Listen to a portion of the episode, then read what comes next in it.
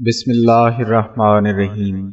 نحمده ونسلی علی رسوله الکریم۔ سامعین، تصنیفات حضرت مسیح معود علیہ الصلاۃ والسلام میں سے اس وقت آپ کی خدمت میں تحفہ کیسریہ روحانی خزائن جلد بارہ کی آڈیو پیش کی جا رہی ہے۔ تحفہ کیسریہ کا مختصر تعارف۔ چونکہ آپ علیہ السلام کی بیست کا مقصد اشاعت توحید الہی اور تبلیغ پیغام خداوندی تھا۔ اس لیے آپ نے ملکہ وکٹوریہ کی ڈائمنڈ جوبلی کی تقریب پر بھی، جو ماہ جون اٹھارہ سو ستانوے میں بڑی دھوم دھام سے منائی جانے والی تھی، تبلیغ اسلام کا ایک پہلو نکال لیا اور تحفہ کیسریہ کے نام سے ایک رسالہ پچیس مئی اٹھارہ سو ستانوے کو شائع فرما دیا۔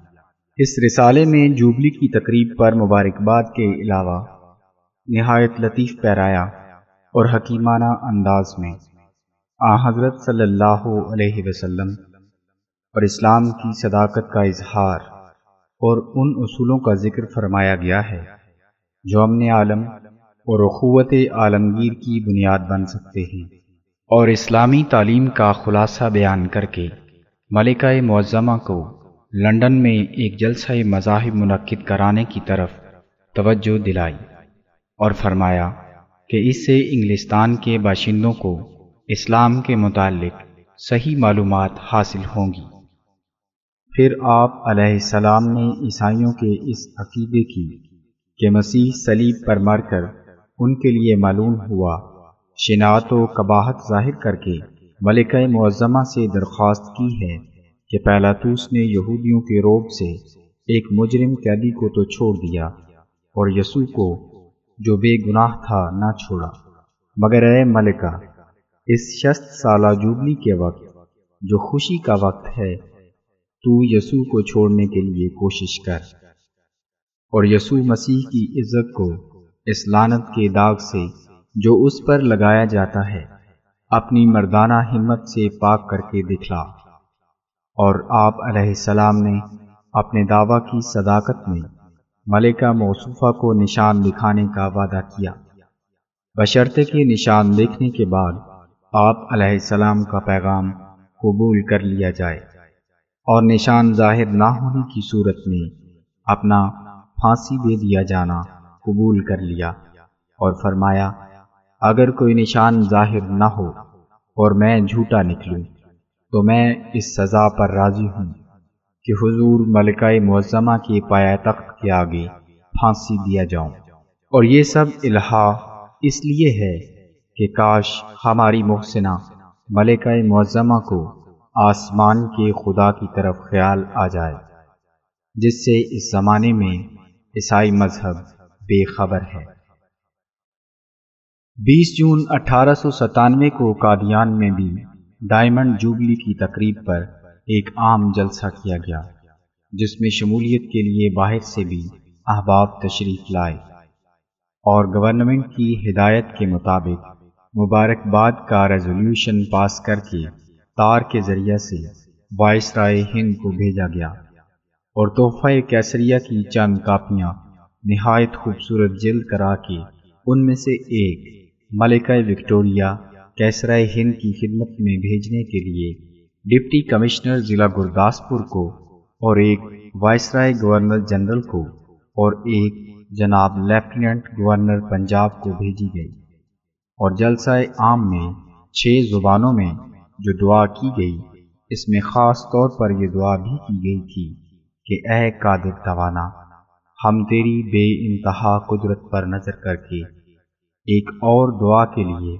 تیری جناب میں جرت کرتے ہیں کہ ہماری محسنہ کیسرائے ہند کو مخلوق پرستی کی تاریکی سے چھڑا کر لا الہ الا اللہ محمد الرسول اللہ پر اس کا خاتمہ کر۔ اس جلسہ احباب کی مکمل رویداد اس جلد کے صفحہ دو سو پچاسی تا تین سو چودہ میں درج ہے۔ سامعین، اس کتاب کا اردو متن آپ سماعت فرمائیں گے۔ مکرم نفیس احمد عتیق صاحب کی آواز میں۔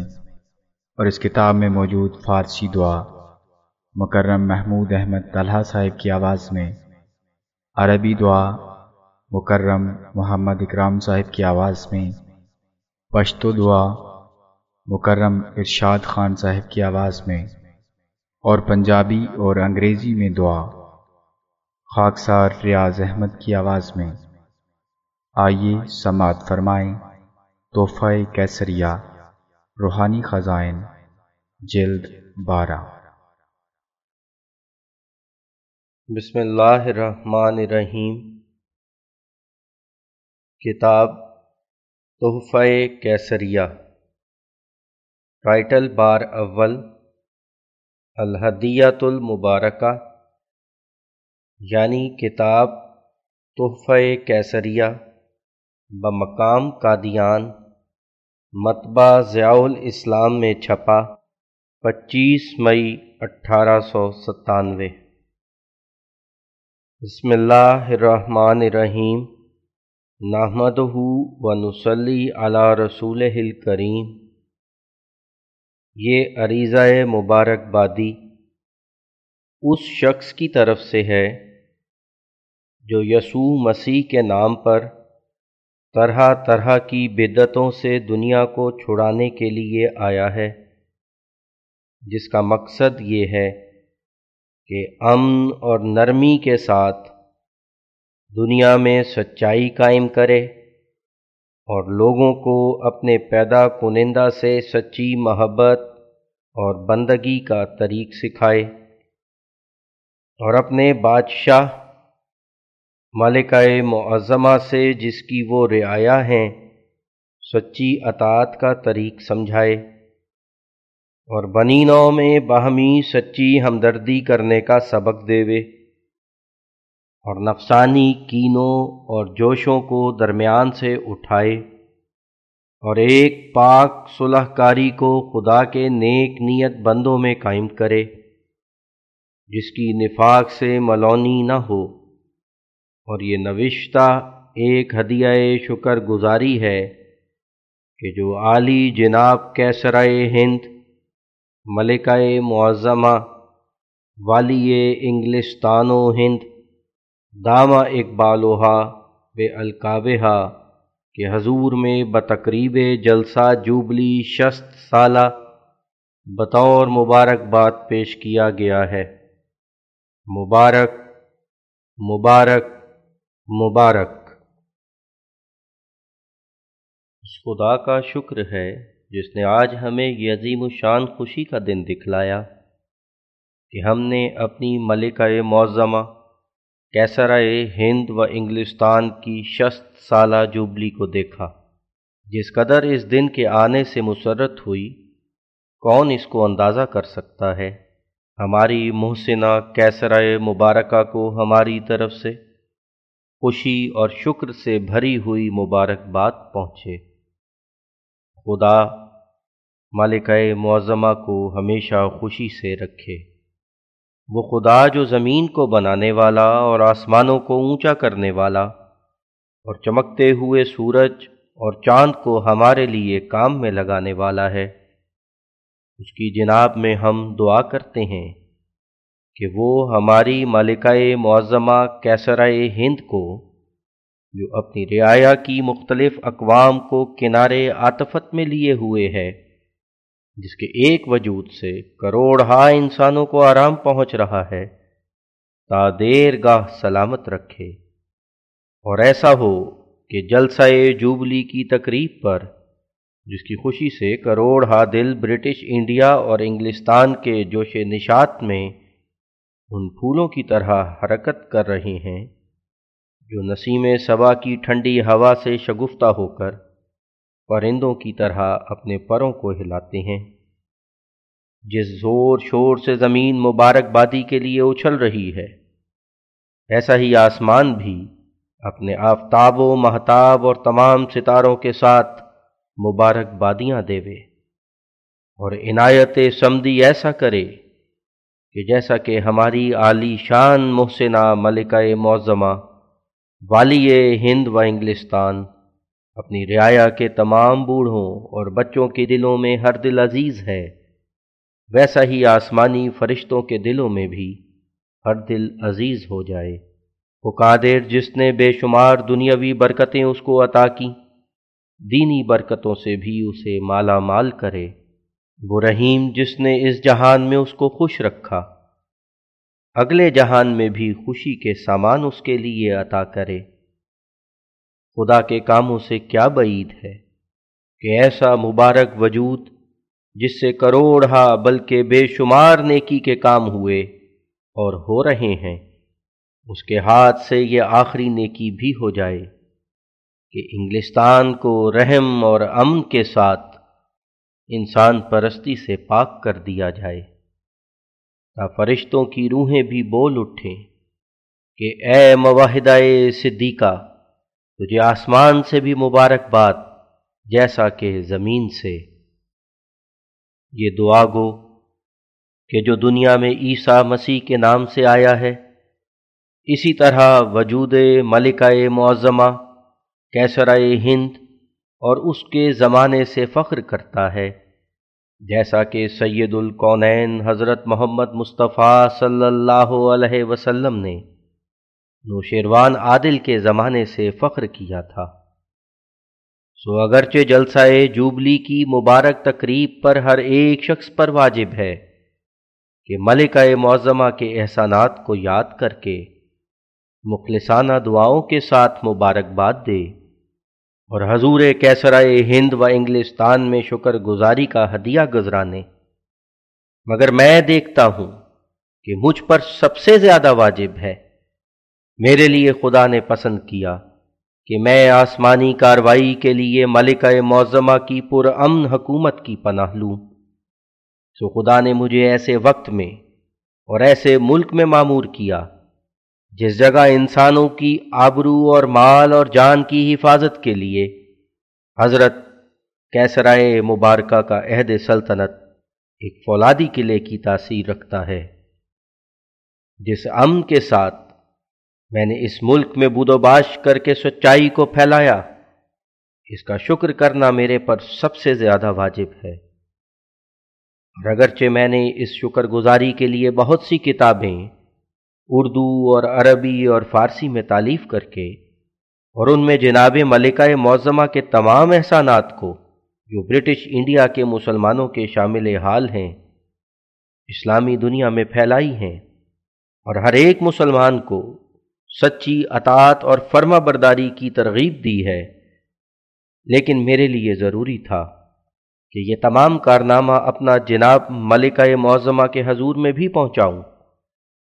سو اسی بنا پر آج مجھے جناب ملکہ معظمہ، کیسرائے ہند کی جوبلی کے مبارک موقع پر، جو سچی وفادار رعایا کے لیے بے شمار شکر اور خوشی کا محل ہے، اس دلی مدعا کے پورا کرنے کے لیے جرت ہوئی ہے۔ میں اس بات کو ظاہر کرنا بھی اپنی روح شناسی کرانے کی غرض سے ضروری دیکھتا ہوں کہ میں حضرت ملکہ معظمہ کی رعایا میں سے، پنجاب کے ایک معزز خاندان میں سے ایک شخص ہوں۔ جو مرزا غلام احمد قادیانی کے نام سے مشہور ہوں۔ میرے والد کا نام مرزا غلام مرتضی اور ان کے والد کا نام مرزا عطا محمد اور ان کے والد کا نام مرزا گل محمد تھا۔ یہ آخر و ذکر اس زمانے سے پہلے والیان ملک میں سے تھے۔ مجھے خدا نے جیسا کہ آگے بیان ہوگا، اپنی خدمت میں لے لیا۔ اور جیسا کہ وہ اپنے بندوں سے قدیم سے کلام کرتا آیا ہے، مجھے بھی اس نے اپنے مکالمے اور مخاطبے کا شرف بخشا۔ اور مجھے اس نے نہایت پاک اصولوں پر، جو نو انسان کے لیے مفید ہیں، قائم کیا۔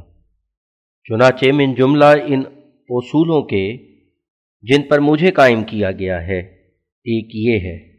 کہ خدا نے مجھے اطلاع دی ہے کہ دنیا میں جس قدر نبیوں کی معرفت مذہب پھیل گئے ہیں اور استحکام پکڑ گئے ہیں اور ایک حصہ دنیا پر محیط ہو گئے ہیں اور ایک عمر پا گئے ہیں اور ایک زمانہ ان پر گزر گیا ہے، ان میں سے کوئی مذہب بھی اپنی اصلیت کے روح سے جھوٹا نہیں اور نہ ان نبیوں میں سے کوئی نبی جھوٹا ہے۔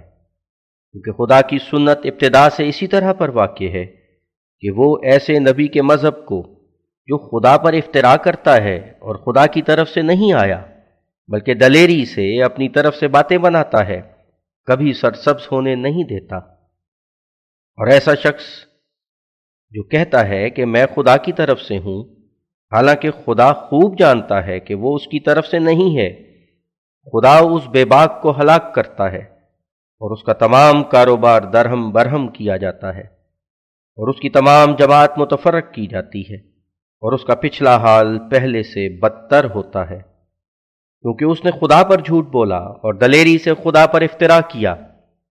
بس خدا اس کو وہ عظمت نہیں دیتا جو راست بازوں کو دی جاتی ہے، اور نہ وہ قبولیت اور استحکام بخشتا ہے جو صادق نبیوں کے لیے مقرر ہے۔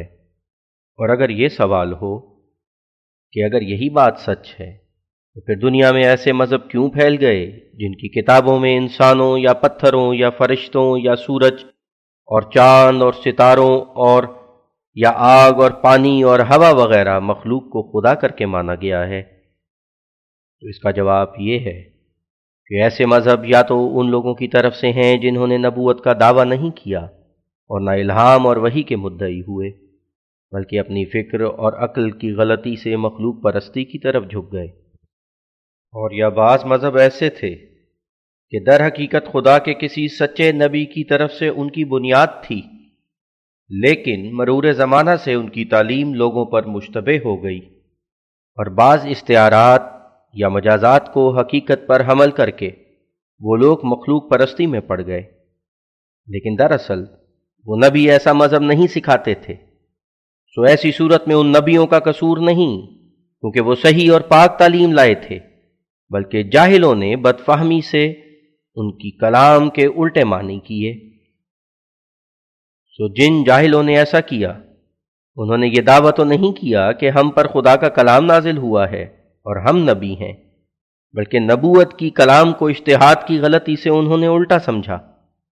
تو یہ غلطیاں اور گمراہیاں اگرچہ گناہ میں داخل ہیں اور خدا تعالیٰ کی نظر میں مکرو ہیں۔ مگر ان کے پھیلنے کو خدا تعالیٰ اس طرح پر نہیں روکتا جس طرح اس مفتری کی کاروائی کو روکتا ہے جو خدا پر افطرا کرتا ہے۔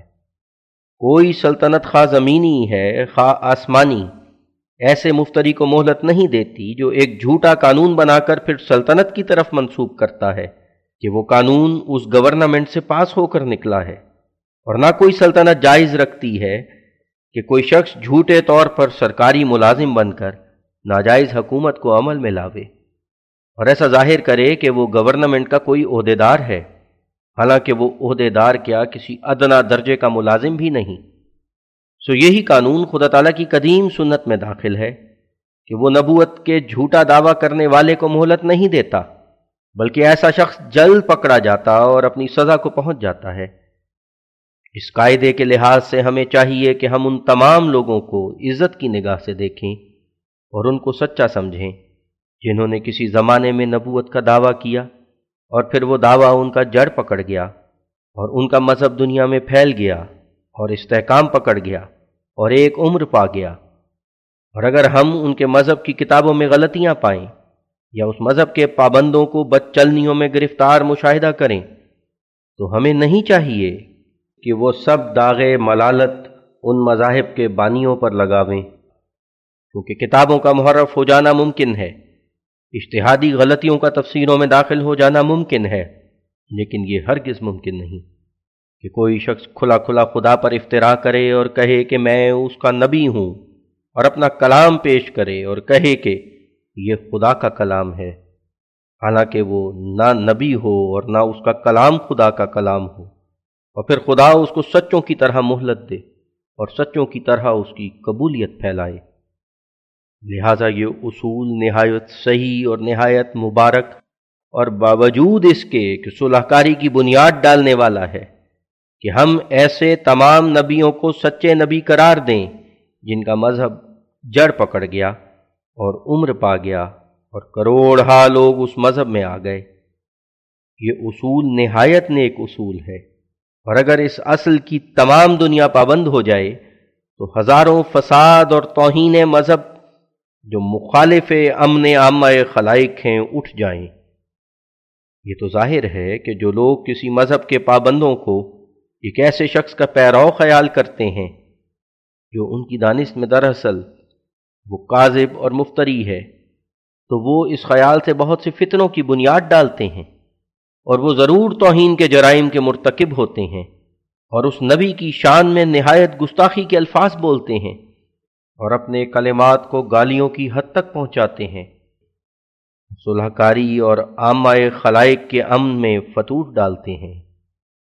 حالانکہ یہ خیال ان کا بالکل غلط ہوتا ہے اور وہ اپنے گستاخانہ اقوال میں خدا کی نظر میں ظالم ہوتے ہیں۔ خدا جو رحیم و کریم ہے، وہ ہرگز پسند نہیں کرتا جو ایک جھوٹے کو ناحق کا فروغ دے کر اور اس کے مذہب کی جڑ جما کر لوگوں کو دھوکے میں ڈالے اور ناجائز رکھتا ہے کہ ایک شخص باوجود مفتری اور کذاب ہونے کے دنیا کی نظر میں سچے نبیوں کا ہم پلہ ہو جائے۔ بس یہ اصول نہایت پیارا اور امن بخش اور صلح کاری کی بنیاد ڈالنے والا اور اخلاقی حالتوں کو مدد دینے والا ہے کہ ہم ان تمام نبیوں کو سچا سمجھ لیں جو دنیا میں آئے۔ خواہ ہند میں ظاہر ہوئے یا فارس میں یا چین میں یا کسی اور ملک میں، اور خدا نے کروڑ دلوں میں ان کی عزت اور عظمت بٹھا دی اور ان کے مذہب کی جڑ قائم کر دی اور کئی صدیوں تک وہ مذہب چلا آیا۔ یہی اصول ہے جو قرآن نے ہمیں سکھلایا۔ اسی اصول کے لحاظ سے ہم ہر ایک مذہب کے پیشوا کو، ان کی سوانح اس تعریف کے نیچے آ گئی ہیں۔ عزت کی نگاہ سے دیکھتے ہیں۔ وہ وہ ہندوؤں کے مذہب کے پیشوا ہوں، یا فارسیوں کے مذہب کے، یا چینیوں کے مذہب کے، یا یہودیوں کے مذہب کے، یا عیسائیوں کے مذہب کے۔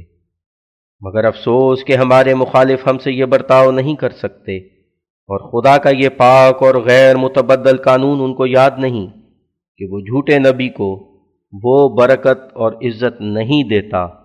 جو سچے کو دیتا ہے، اور جھوٹے نبی کا مذہب جڑ نہیں پکڑتا اور نہ عمر پاتا ہے، جیسا کہ سچے کا جڑ پکڑتا اور عمر پاتا ہے۔ بس ایسے عقیدہ والے لوگ جو قوموں کے نبیوں کو کاذب قرار دے کر برا کہتے رہتے ہیں، ہمیشہ صلح کاری اور امن کے دشمن ہوتے ہیں۔ کیونکہ قوموں کے بزرگوں کو گالیاں نکالنا، اس سے بڑھ کر فتنہ انگیز اور کوئی بات نہیں۔ بسا اوقات انسان مرنا بھی پسند کرتا ہے، مگر نہیں چاہتا کہ اس کے پیشوا کو برا کہا جائے۔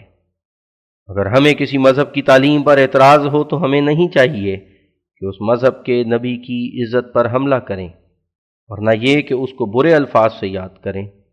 بلکہ چاہیے کہ صرف اس قوم کے موجودہ دستور العمل پر اعتراض کریں۔ اور یقین رکھیں کہ وہ نبی جو خدا تعالیٰ کی طرف سے کروڑہ انسانوں میں عزت پا گیا اور سدھا برسوں سے اس کی قبولیت چلی آتی ہے۔ یہی پختہ دلیل اس کے من جانب اللہ ہونے کی ہے۔ اگر وہ خدا کا مقبول نہ ہوتا، تو اس قدر عزت نہ پاتا۔ مفتری کو عزت دینا اور کروڑہ بندوں میں اس کے مذہب کو پھیلانا اور زمانہ دراز تک اس کے مفتریانہ مذہب کو محفوظ رکھنا خدا کی عادت نہیں ہے۔ تو جو مذہب دنیا میں پھیل جائے اور جم جائے اور عزت اور عمر پا جائے، وہ اپنی اصلیت کے روح سے ہر گز جھوٹا نہیں ہو سکتا۔ بس اگر وہ تعلیم قابل اعتراض ہے تو اس کا سبب یا تو یہ ہوگا کہ اس نبی کی ہدایتوں میں تعریف کی گئی ہے اور یا یہ سبب ہوگا کہ ان ہدایتوں کی تفسیر کرنے میں غلطی ہوئی ہے اور یا یہ بھی ہو سکتا ہے کہ خود ہم اعتراض کرنے میں حق پر نہ ہوں۔ چنانچہ دیکھا جاتا ہے کہ بعض پادری صاحبان اپنی کم فہمی کی وجہ سے قرآن شریف کی ان باتوں پر اعتراض کر دیتے ہیں۔ جن کو توریت میں صحیح اور خدا کی تعلیم مان چکے ہیں۔ سو اب ایسا اعتراض خود اپنی غلطی یا شتاب کاری ہوتی ہے۔ خلاصہ یہ کہ دنیا کی بھلائی اور امن اور صلاح کاری اور تقوا اور خدا ترسی اسی اصول میں ہے کہ ہم ان نبیوں کو ہرگز کاذب قرار نہ دیں، جن کی سچائی کی نسبت کروڑ ہا انسانوں کی صدہا برسوں سے رائے قائم ہو چکی ہو اور خدا کی تائیدیں قدیم سے ان کے شامل حال ہوں۔ اور میں یقین رکھتا ہوں کہ ایک حق کا طالب خواہ وہ ایشیائی ہو، خواہ یورپین، ہمارے اس اصول کو پسند کرے گا اور آہ کھینچ کر کہے گا کہ افسوس، ہمارا اصول ایسا کیوں نہ ہوا۔ میں اس اصول کو اس غرض سے حضرت ملکہ معظمہ، کیسرائے ہند و انگلستان کی خدمت میں پیش کرتا ہوں۔ کہ امن کو دنیا میں پھیلانے والا صرف یہی ایک اصول ہے جو ہمارا اصول ہے۔ اسلام فخر کر سکتا ہے کہ اس پیارے اور دلکش اصول کو خصوصیت سے اپنے ساتھ رکھتا ہے۔ کیا ہمیں روا ہے کہ ہم ایسے بزرگوں کی کثر شان کریں جو خدا کے فضل نے ایک دنیا کو ان کے تابے دار کر دیا؟ اور سدھا برسوں سے بادشاہوں کی گردنیں ان کے آگے جھکتی چلی آئیں۔ کیا ہمیں روا ہے کہ ہم خدا کی نسبت یہ بدزنی کریں کہ وہ جھوٹوں کو سچوں کی شان دے کر اور سچوں کی طرح کروڑا لوگوں کا ان کو پیشوا بنا کر اور ان کے مذہب کو ایک لمبی عمر دے کر اور ان کے مذہب کی تائید میں آسمانی نشان ظاہر کر کے دنیا کو دھوکہ دینا چاہتا ہے۔ اگر خدا ہی ہمیں دھوکہ دے، تو پھر ہم راست اور ناراست میں کیوں کر فرق کر سکتے ہیں؟ یہ بڑا ضروری مسئلہ ہے کہ جھوٹے نبی کی شان و شوکت اور قبولیت اور عظمت ایسی پھیلنی نہیں چاہیے جیسا کہ سچے کی۔ اور جھوٹوں کے منصوبوں میں وہ رونق پیدا نہیں ہونی چاہیے جیسا کہ سچے کے کاروبار میں پیدا ہونی چاہیے۔ اسی لیے سچے کی اول علامت یہی ہے کہ خدا کی دائمی تائیدوں کا سلسلہ اس کے شامل حال ہو اور خدا اس کے مذہب کے پودے کو کروڑہ دلوں میں لگا دے وے اور عمر بخشے۔ بس جس نبی کے مذہب میں ہم یہ علامتیں پاویں، ہمیں چاہیے کہ ہم اپنی موت اور انصاف کے دن کو یاد کر کے ایسے بزرگ پیشوا کی احانت نہ کریں، بلکہ سچی تعظیم اور سچی محبت کریں۔ غرض، یہ وہ پہلا اصول ہے جو ہمیں خدا نے سکھلایا ہے۔ اس کے ذریعے سے ہم ایک بڑے اخلاقی حصے کے وارث ہو گئے ہیں۔ اور دوسرا اصول جس پر مجھے قائم کیا گیا ہے، وہ جہاد کے اس غلط مسئلے کی اصلاح ہے جو بعض نادان مسلمانوں میں مشہور ہے۔ تو مجھے خدا تعالیٰ نے سمجھا دیا ہے کہ جن طریقوں کو آج کل جہاد سمجھا جاتا ہے وہ قرآن تعلیم سے بالکل مخالف ہیں۔ بے شک، قرآن شریف میں لڑائیوں کا حکم ہوا تھا۔ جو موسا کی لڑائیوں سے زیادہ معقول اور یشو بن نون کی لڑائیوں سے زیادہ پسندیدگی اپنے اندر رکھتا تھا۔ اور اس کی بنا صرف اس بات پر تھی کہ جنہوں نے مسلمانوں کے قتل کرنے کے لیے ناحق تلواریں اٹھائیں اور ناحق کے خون کیے اور ظلم کو انتہا تک پہنچایا، ان کو تلواروں سے ہی قتل کیا جائے۔ مگر پھر بھی یہ عذاب موسا کی لڑائیوں کی طرح بہت سختی اپنے اندر نہیں رکھتا تھا، بلکہ جو شخص قبول اسلام کے ساتھ، اگر وہ عربی ہے یا جزیہ کے ساتھ، اگر وہ غیر عربی ہے، پناہ لیتا تھا، تو وہ عذاب ٹل جاتا تھا۔ اور یہ طریق بالکل قانون قدرت کے موافق تھا، کیونکہ خدا تعالیٰ کے عذاب جو وباؤں کے رنگ میں دنیا پر نازل ہوتے ہیں وہ صدقہ، خیرات اور دعا اور توبہ اور خوشو اور خضو کے ساتھ بے شک زوال پذیر ہو جاتے ہیں۔ اسی وجہ سے جب شدت سے وبا کی آگ بھڑکتی ہے، تو تب ان دنیا کی تمام قومیں دعا اور توبہ اور استغفار اور صدقہ، خیرات کی طرف مشغول ہو جاتی ہیں۔ خدا کی طرف رجوع کرنے کے لیے ایک طبی حرکت پیدا ہو جاتی ہے۔ بس اس سے ثابت ہوتا ہے کہ عذاب کے نزول کے وقت تباہ انسانیہ کا اللہ تعالیٰ کی طرف رجوع کرنا ایک طبی امر ہے اور توبہ اور دعا کرنا عذاب کے وقتوں میں انسان کے لیے فائدہ مند ثابت ہوا ہے۔ یعنی توبہ اور استغفار سے عذاب ٹل بھی جاتا ہے۔ جیسا کہ یونس نبی کی قوم کا عذاب ٹل گیا، ایسا ہی حضرت موسیٰ کی دعا سے کئی دفعہ بنی اسرائیل کا عذاب ٹل گیا۔ سو خدا تعالیٰ کا ان کفار کو جنہوں نے اسلام اور مسلمانوں پر بہت سختی کی تھی، یہاں تک کہ عورتیں اور بچے بھی قتل کیے تھے۔ تلوار کے عذاب سے شکنجے میں گرفتار کرنا اور پھر ان کی توبہ اور رجوع اور حق پذیری سے نجات دے دینا، یہ وہی خدا کی قدیم عادت ہے، جس کا مشاہدہ ہر زمانے میں ہوتا چلا آیا ہے۔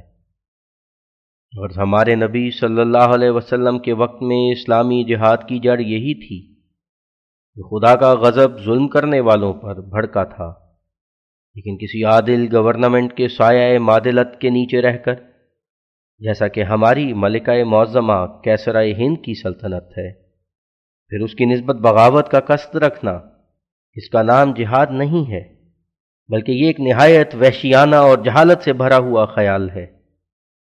جس گورنمنٹ کے ذریعے آزادی سے زندگی بسر ہو اور پورے طور پر امن حاصل ہو اور فرائض مذہبی کما حق ہو ادا کر سکے، اس کی نسبت بدنیتی کو عمل میں لانا ایک مجرمانہ حرکت ہے، نہ جہاد۔ اسی لیے اٹھارہ سو ستاون میں مفسدہ پرداز لوگوں کی حرکت کو خدا نے پسند نہیں کیا اور آخر طرح طرح کے عذابوں میں وہ مبتلا ہوئے۔ کیونکہ انہوں نے اپنی محسن اور مربی گورنمنٹ کا مقابلہ کیا۔ سو خدا تعالیٰ نے مجھے اس اصول پر قائم کیا ہے کہ محسن گورنمنٹ کی، جیسا کہ یہ گورنمنٹ برطانیہ ہے، سچی اطاعت کی جائے اور سچی شکر گزاری کی جائے۔ سو میں اور میری جماعت اس اصول کے پابند ہیں۔ چنانچہ میں نے اس مسئلہ پر عمل درآمد کرانے کے لیے بہت سی کتابیں عربی اور فارسی اور اردو میں تعلیف کیں اور ان میں تفصیل سے لکھا کہ کیوں کر مسلمانہ نے برٹش انڈیا اس گورنمنٹ برطانیہ کے نیچے آرام سے زندگی بسر کرتے ہیں اور کیوں کر آزادگی سے اپنے مذہب کی تبلیغ کرنے پر قادر ہیں اور تمام فرائض منصبی بے روک ٹوک بجا لاتے ہیں۔ پھر اس مبارک اور امن بخش گورنمنٹ کی نسبت کوئی خیال بھی جہاد کا دل میں لانا کس قدر ظلم اور بغاوت ہے؟ یہ کتابیں ہزار ہزار روپیے کے خرچ سے تباہ کرائی گئیں اور پھر اسلامی ممالک میں شائع کی گئیں۔ اور میں جانتا ہوں کہ یقیناً ہزارہ مسلمانوں پر ان کتابوں کا اثر پڑا ہے۔ بالخصوص وہ جماعت جو میرے ساتھ تعلق بیت و مریدی رکھتی ہے۔ وہ ایک ایسی سچی مخلص اور خیر خواہ اس گورنمنٹ کی بن گئی ہے کہ میں دعویٰ سے کہہ سکتا ہوں کہ ان کی نظیر دوسرے مسلمانوں میں نہیں پائی جاتی۔ وہ گورنمنٹ کے لیے ایک وفادار فوج ہے جن کا ظاہر و باطن گورنمنٹ برطانیہ کی خیر خواہی سے بھرا ہوا ہے۔ میں نے اپنی تعلیف کردہ کتابوں میں اس بات پر زور دیا ہے کہ جو کچھ نادان مولوی تلوار کے ذریعے سے حاصل کرنا چاہتے ہیں وہ امر سچے مذہب کے لیے دوسرے رنگ میں گورنمنٹ برطانیہ میں حاصل ہے۔ یعنی ہر ایک شخص بتمام تر آزادی اپنے مذہب کا اس بات اور دوسرے مذہب کا ابتال کر سکتا ہے۔ اور میری رائے میں مسلمانوں کے لیے مذہبی خیالات کے اظہار میں قانونی حد تک وسیع اختیارات ہونے میں بڑی پرخیر مصلحت ہے۔ کیونکہ وہ اس طور سے اپنی اصل غرض کو پا کر جنگجوئی کی عادات کو جو کتاب اللہ کی غلط فہمی سے بازوں میں پائی جاتی ہیں بھلا دیں گے۔ وجہ یہ کہ جیسا کہ ایک منشی چیز کا استعمال کرنا دوسری منشی چیز سے فارغ کر دیتا ہے، ایسا ہی جب ایک مقصد ایک پہلو سے نکلتا ہے تو دوسرا پہلو خود سست ہو جاتا ہے۔ انہی اغراض سے میں اپنا فرض سمجھتا ہوں کہ مذہبی مباحثات کے بارے میں انگریزی آزادی سے فائدہ اٹھاؤں اور نیز اسلامی جوش کے لوگوں کو اس جائز امر کی طرف توجہ دے کر ناجائز خیالات اور جوشوں سے ان کے جذبات کو روک دوں۔ مسلمان لوگ ایک خونی مسیح کے منتظر تھے اور نیز ایک خونی مہدی کی بھی انتظار کرتے تھے۔ اور یہ عقیدے اس قدر خطرناک ہیں کہ ایک مفتری کاذب مہدی معود کا دعویٰ کر کے ایک دنیا کو خون میں غرق کر سکتا ہے، کیونکہ مسلمانوں میں اب تک کی یہ خاصیت ہے کہ جیسا کہ وہ ایک جہاد کی رغبت دلانے والے فقیر کے ساتھ ہو جاتے ہیں شاید وہ ایسی تابے داری بادشاہ کی بھی نہیں کر سکتے۔ بس خدا نے چاہا کہ یہ غلط خیالات دور ہوں۔ اس لیے اس نے مجھے مسیح معود اور مہدی ماحود کا خطاب دے کر میرے پر ظاہر فرمایا کہ کسی خونی مہدی یا خونی مسیح کی انتظار کرنا سراسر غلط خیال ہے، بلکہ خدا ارادہ فرماتا ہے کہ آسمانی نشانوں کے ساتھ سچ کو دنیا میں پھیلاوے۔ سو میرا اصول یہ ہے کہ دنیا کے بادشاہوں کو اپنی بادشاہیاں مبارک ہوں۔ ہمیں ان کی سلطنت اور دولت سے کچھ غرض نہیں۔ ہمارے لیے آسمانی بادشاہی ہے۔ ہاں نیک نیتی سے اور سچی خیرخواہی سے بادشاہوں کو بھی آسمانی پیغام پہنچانا ضروری ہے۔ لیکن اس گورنمنٹ برطانیہ کی نسبت نہ صرف اس قدر ہے، بلکہ چونکہ ہم اس دولت کے سایہ عاطفت کے نیچے با امن زندگی بسر کر سکتے ہیں، اس لیے اس دولت کے لیے ہمارا یہ بھی فرض ہے۔ کہ اس کی دنیا اور آخرت کے لیے دعا بھی کریں۔ افسوس کہ جس وقت سے میں نے ہندوستان کے مسلمانوں کو یہ خبر سنائی ہے کہ کوئی خونی مہدی یا خونی مسیح دنیا میں آنے والا نہیں ہے، بلکہ ایک شخص صلح کاری کے ساتھ آنے والا تھا، جو میں ہوں۔ اس وقت سے یہ نادان مولوی مجھ سے بغض رکھتے ہیں اور مجھ کو کافر اور دین سے خارج ٹھہراتے ہیں۔ عجیب بات ہے کہ یہ لوگ بنی نو کی خون ریزی سے خوش ہوتے ہیں، مگر یہ قرآن تعلیم نہیں ہے اور نہ سب مسلمان اس خیال کے ہیں۔ یہ پادریوں کی بھی خیانت ہے کہ ناحق دائمی جہاد کے مسئلے کو قرآن شریف کی طرف منسوب کرتے ہیں۔ اور اس طرح پر بعض نادانوں کو دھوکہ میں ڈال کر نفسانی جوشوں کی طرف ان کو توجہ دیتے ہیں۔ اور میں نہ اپنے نفس سے اور نہ اپنے خیال سے، بلکہ خدا سے معمور ہوں۔ کہ جس گورنمنٹ کے سائے یا طوفت کے نیچے میں امن کے ساتھ زندگی بسر کر رہا ہوں، اس کے لیے دعا میں مشغول رہوں اور اس کے احسانات کا شکر کروں اور اس کی خوشی کو اپنی خوشی سمجھوں اور جو کچھ مجھے فرمایا گیا ہے، نیک نیتی سے اس تک پہنچاؤں۔ لہٰذا اس موقع جوبلی پر جناب ملکہ معظمہ کے ان متواتر احسانات کو یاد کر کے جو ہماری جان اور مال اور آبرو کے شامل حال ہیں، ہدیہ شکر گزاری پیش کرتا ہوں۔ اور وہ ہدیہ دعائے سلامتی و اقبال ملکہ ممدوحہ ہے، جو دل سے اور وجود کے ذرے ذرے سے نکلتی ہے۔ اے کیسرا و ملکہ معظمہ، ہمارے دل تیرے لیے دعا کرتے ہوئے جناب الہی میں جھکتے ہیں۔ اور ہماری روحیں تیرے اقبال اور سلامتی کے لیے حضرت اہدیت میں سجدہ کرتی ہیں۔ اے اقبال مند کیسرائے ہند، اس جوبلی کی تقریب پر ہم اپنے دل اور جان سے تجھے مبارکباد دیتے ہیں اور خدا سے چاہتے ہیں کہ خدا تجھے ان نیکیوں کی بہت بہت جزا دے جو تجھ سے اور تیری بابرکت سلطنت سے اور تیرے امن پسند حکام سے ہمیں پہنچی ہیں۔ ہم تیرے وجود کو اس ملک کے لیے خدا کا ایک بڑا فضل سمجھتے ہیں اور ہم ان الفاظ کے نہ ملنے سے شرمندہ ہیں جن سے ہم اس شکر کو پورے طور پر ادا کر سکتے۔ ہر ایک دعا جو ایک سچا شکر گزار تیرے لیے کر سکتا ہے، ہماری طرف سے تیرے حق میں قبول ہو۔ خدا تیری آنکھوں کو مرادوں کے ساتھ ٹھنڈی رکھے اور تیری عمر اور صحت اور سلامتی میں زیادہ سے زیادہ برکت دے اور تیرے اقبال کا سلسلہ ترقیات جاری رکھے اور تیری اولاد اور ضروریت کو تیری طرح اقبال کے دن دکھاوے اور فتح اور ظفر عطا کرتا رہے۔ ہم اس کریم و رحیم خدا کا بہت بہت شکر کرتے ہیں جس نے اس مسرت بخش دن کو ہمیں دکھایا اور جس نے ایسی محسنہ ریت پرور، داد گستر، بیدار مغز ملکہ کے زیر سایہ ہمیں پناہ دی اور ہمیں اس کے مبارک عہد سلطنت کے نیچے یہ موقع دیا کہ ہم ہر ایک بھلائی کو جو دنیا اور دین کے متعلق ہو حاصل کر سکیں اور اپنے نفس اور اپنی قوم اور اپنے بنی نو کے لیے سچی ہمدردی کے شرائط بجا لا سکیں اور ترقی کی ان راہوں پر آزادی سے قدم مار سکیں۔ جن راہوں پر چلنے سے نہ صرف ہم دنیا کی مقروحات سے محفوظ رہ سکتے ہیں، بلکہ ابدی جہان کی سعادتیں بھی ہمیں حاصل ہو سکتی ہیں۔ جب ہم سوچتے ہیں کہ یہ تمام نیکیاں اور ان کے وسائل جناب کیسرائے ہند کی عہد سلطنت میں ہم کو ملی ہیں، اور یہ سب خیر اور بھلائی کے دروازے اسی ملکہ معظمہ مبارکہ کے ایام بادشاہت میں ہم پر کھلے ہیں۔ تو اس سے ہمیں اس بات پر کبھی دلیل ملتی ہے کہ جناب کیسرائے ہند کی نیت رعایا پروری کے لیے نہایت ہی نیک ہے، کیونکہ یہ ایک مسلم مسئلہ ہے کہ بادشاہ کی نیت رعایا کے اندرونی حالات اور ان کے اخلاق اور چال چلن پر بہت اثر رکھتی ہے۔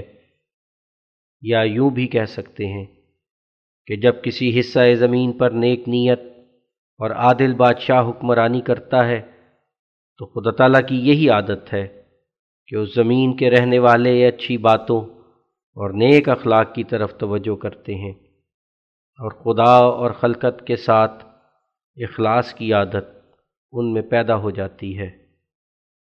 سو یہ امر ہر ایک آنکھ کو بدیہی طور پر نظر آ رہا ہے کہ برٹش انڈیا میں اچھی حالتوں اور اچھے اخلاق کی طرف ایک انقلاب عظیم پیدا ہو رہا ہے۔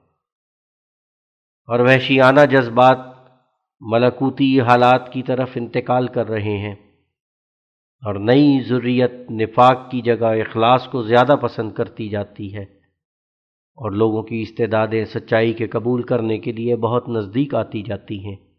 انسانوں کی عقل اور فہم اور سوچ میں ایک بڑی تبدیلی پیدا ہو گئی ہے اور اکثر لوگ ایک سادہ اور بے لوز زندگی کے لیے تیار ہو رہے ہیں۔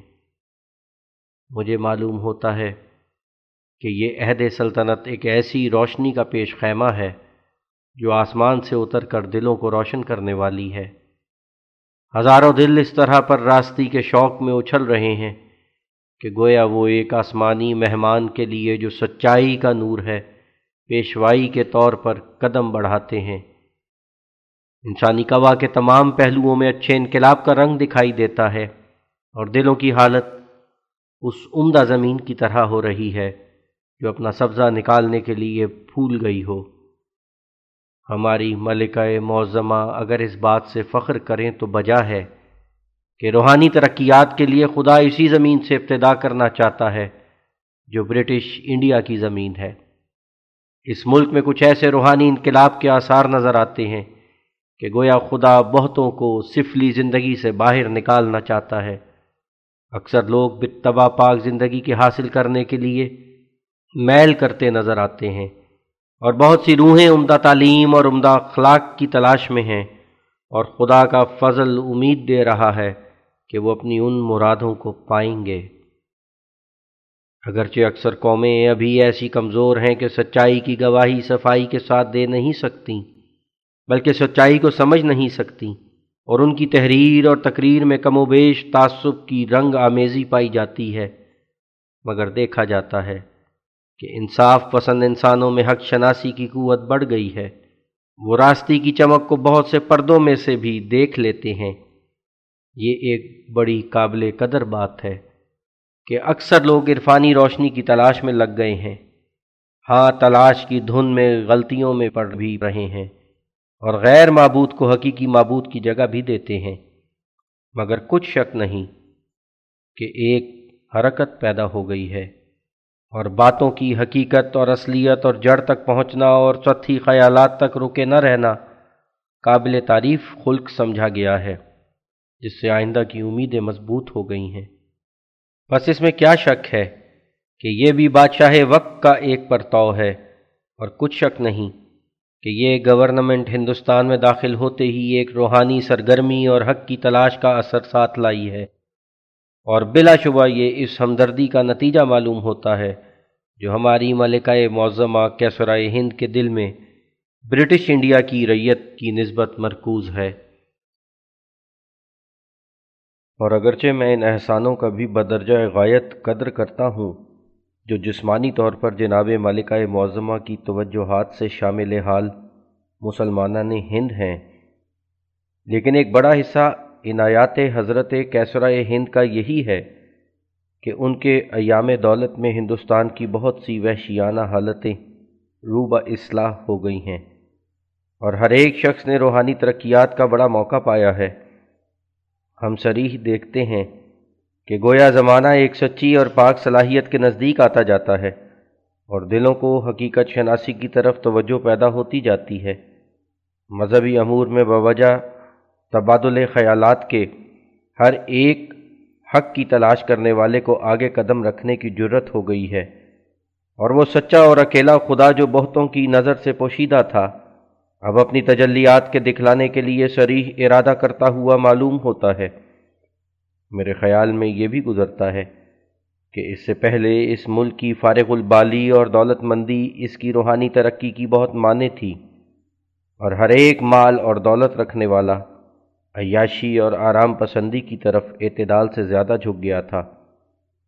اگر ہندوستان کی وہی صورت رہتی تو آج شاید اس ملک کے رہنے والے وحشیوں سے بھی بدتر ہوتے۔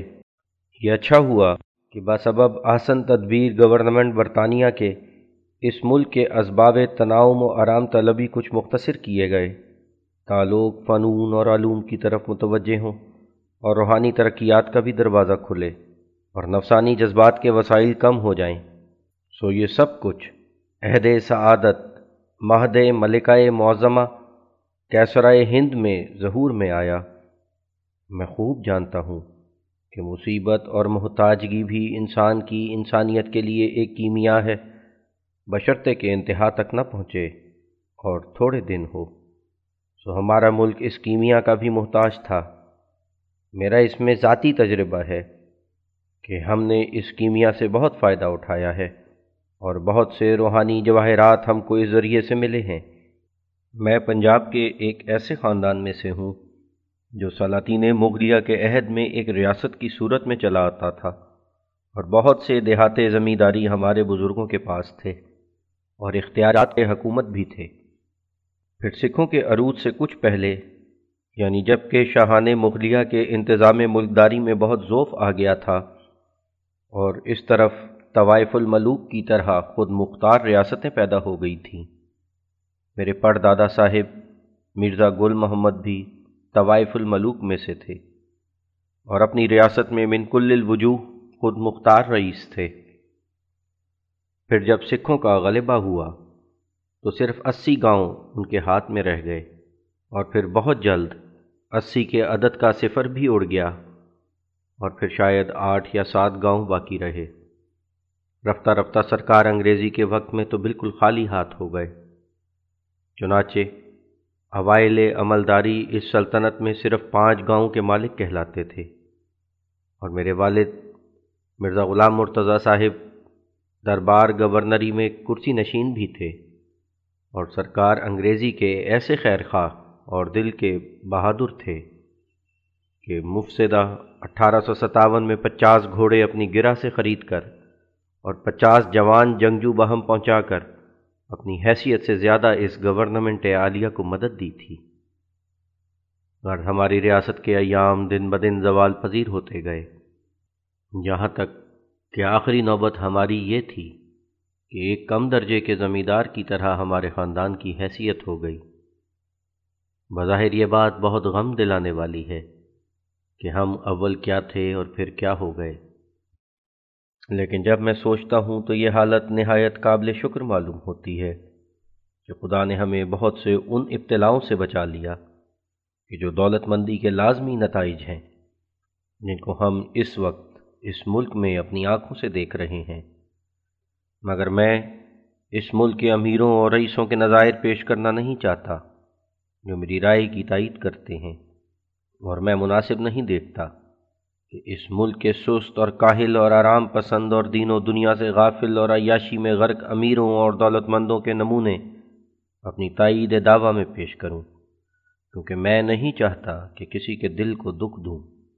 اس جگہ میرا مطلب صرف اس قدر ہے کہ اگر ہمارے بزرگوں کی ریاست میں فطور نہ آتا، تو شاید ہم بھی ایسی ہی ہزاروں طرح کی غفلتوں اور تاریکیوں اور نفسانی جذبات میں غرق ہوتے۔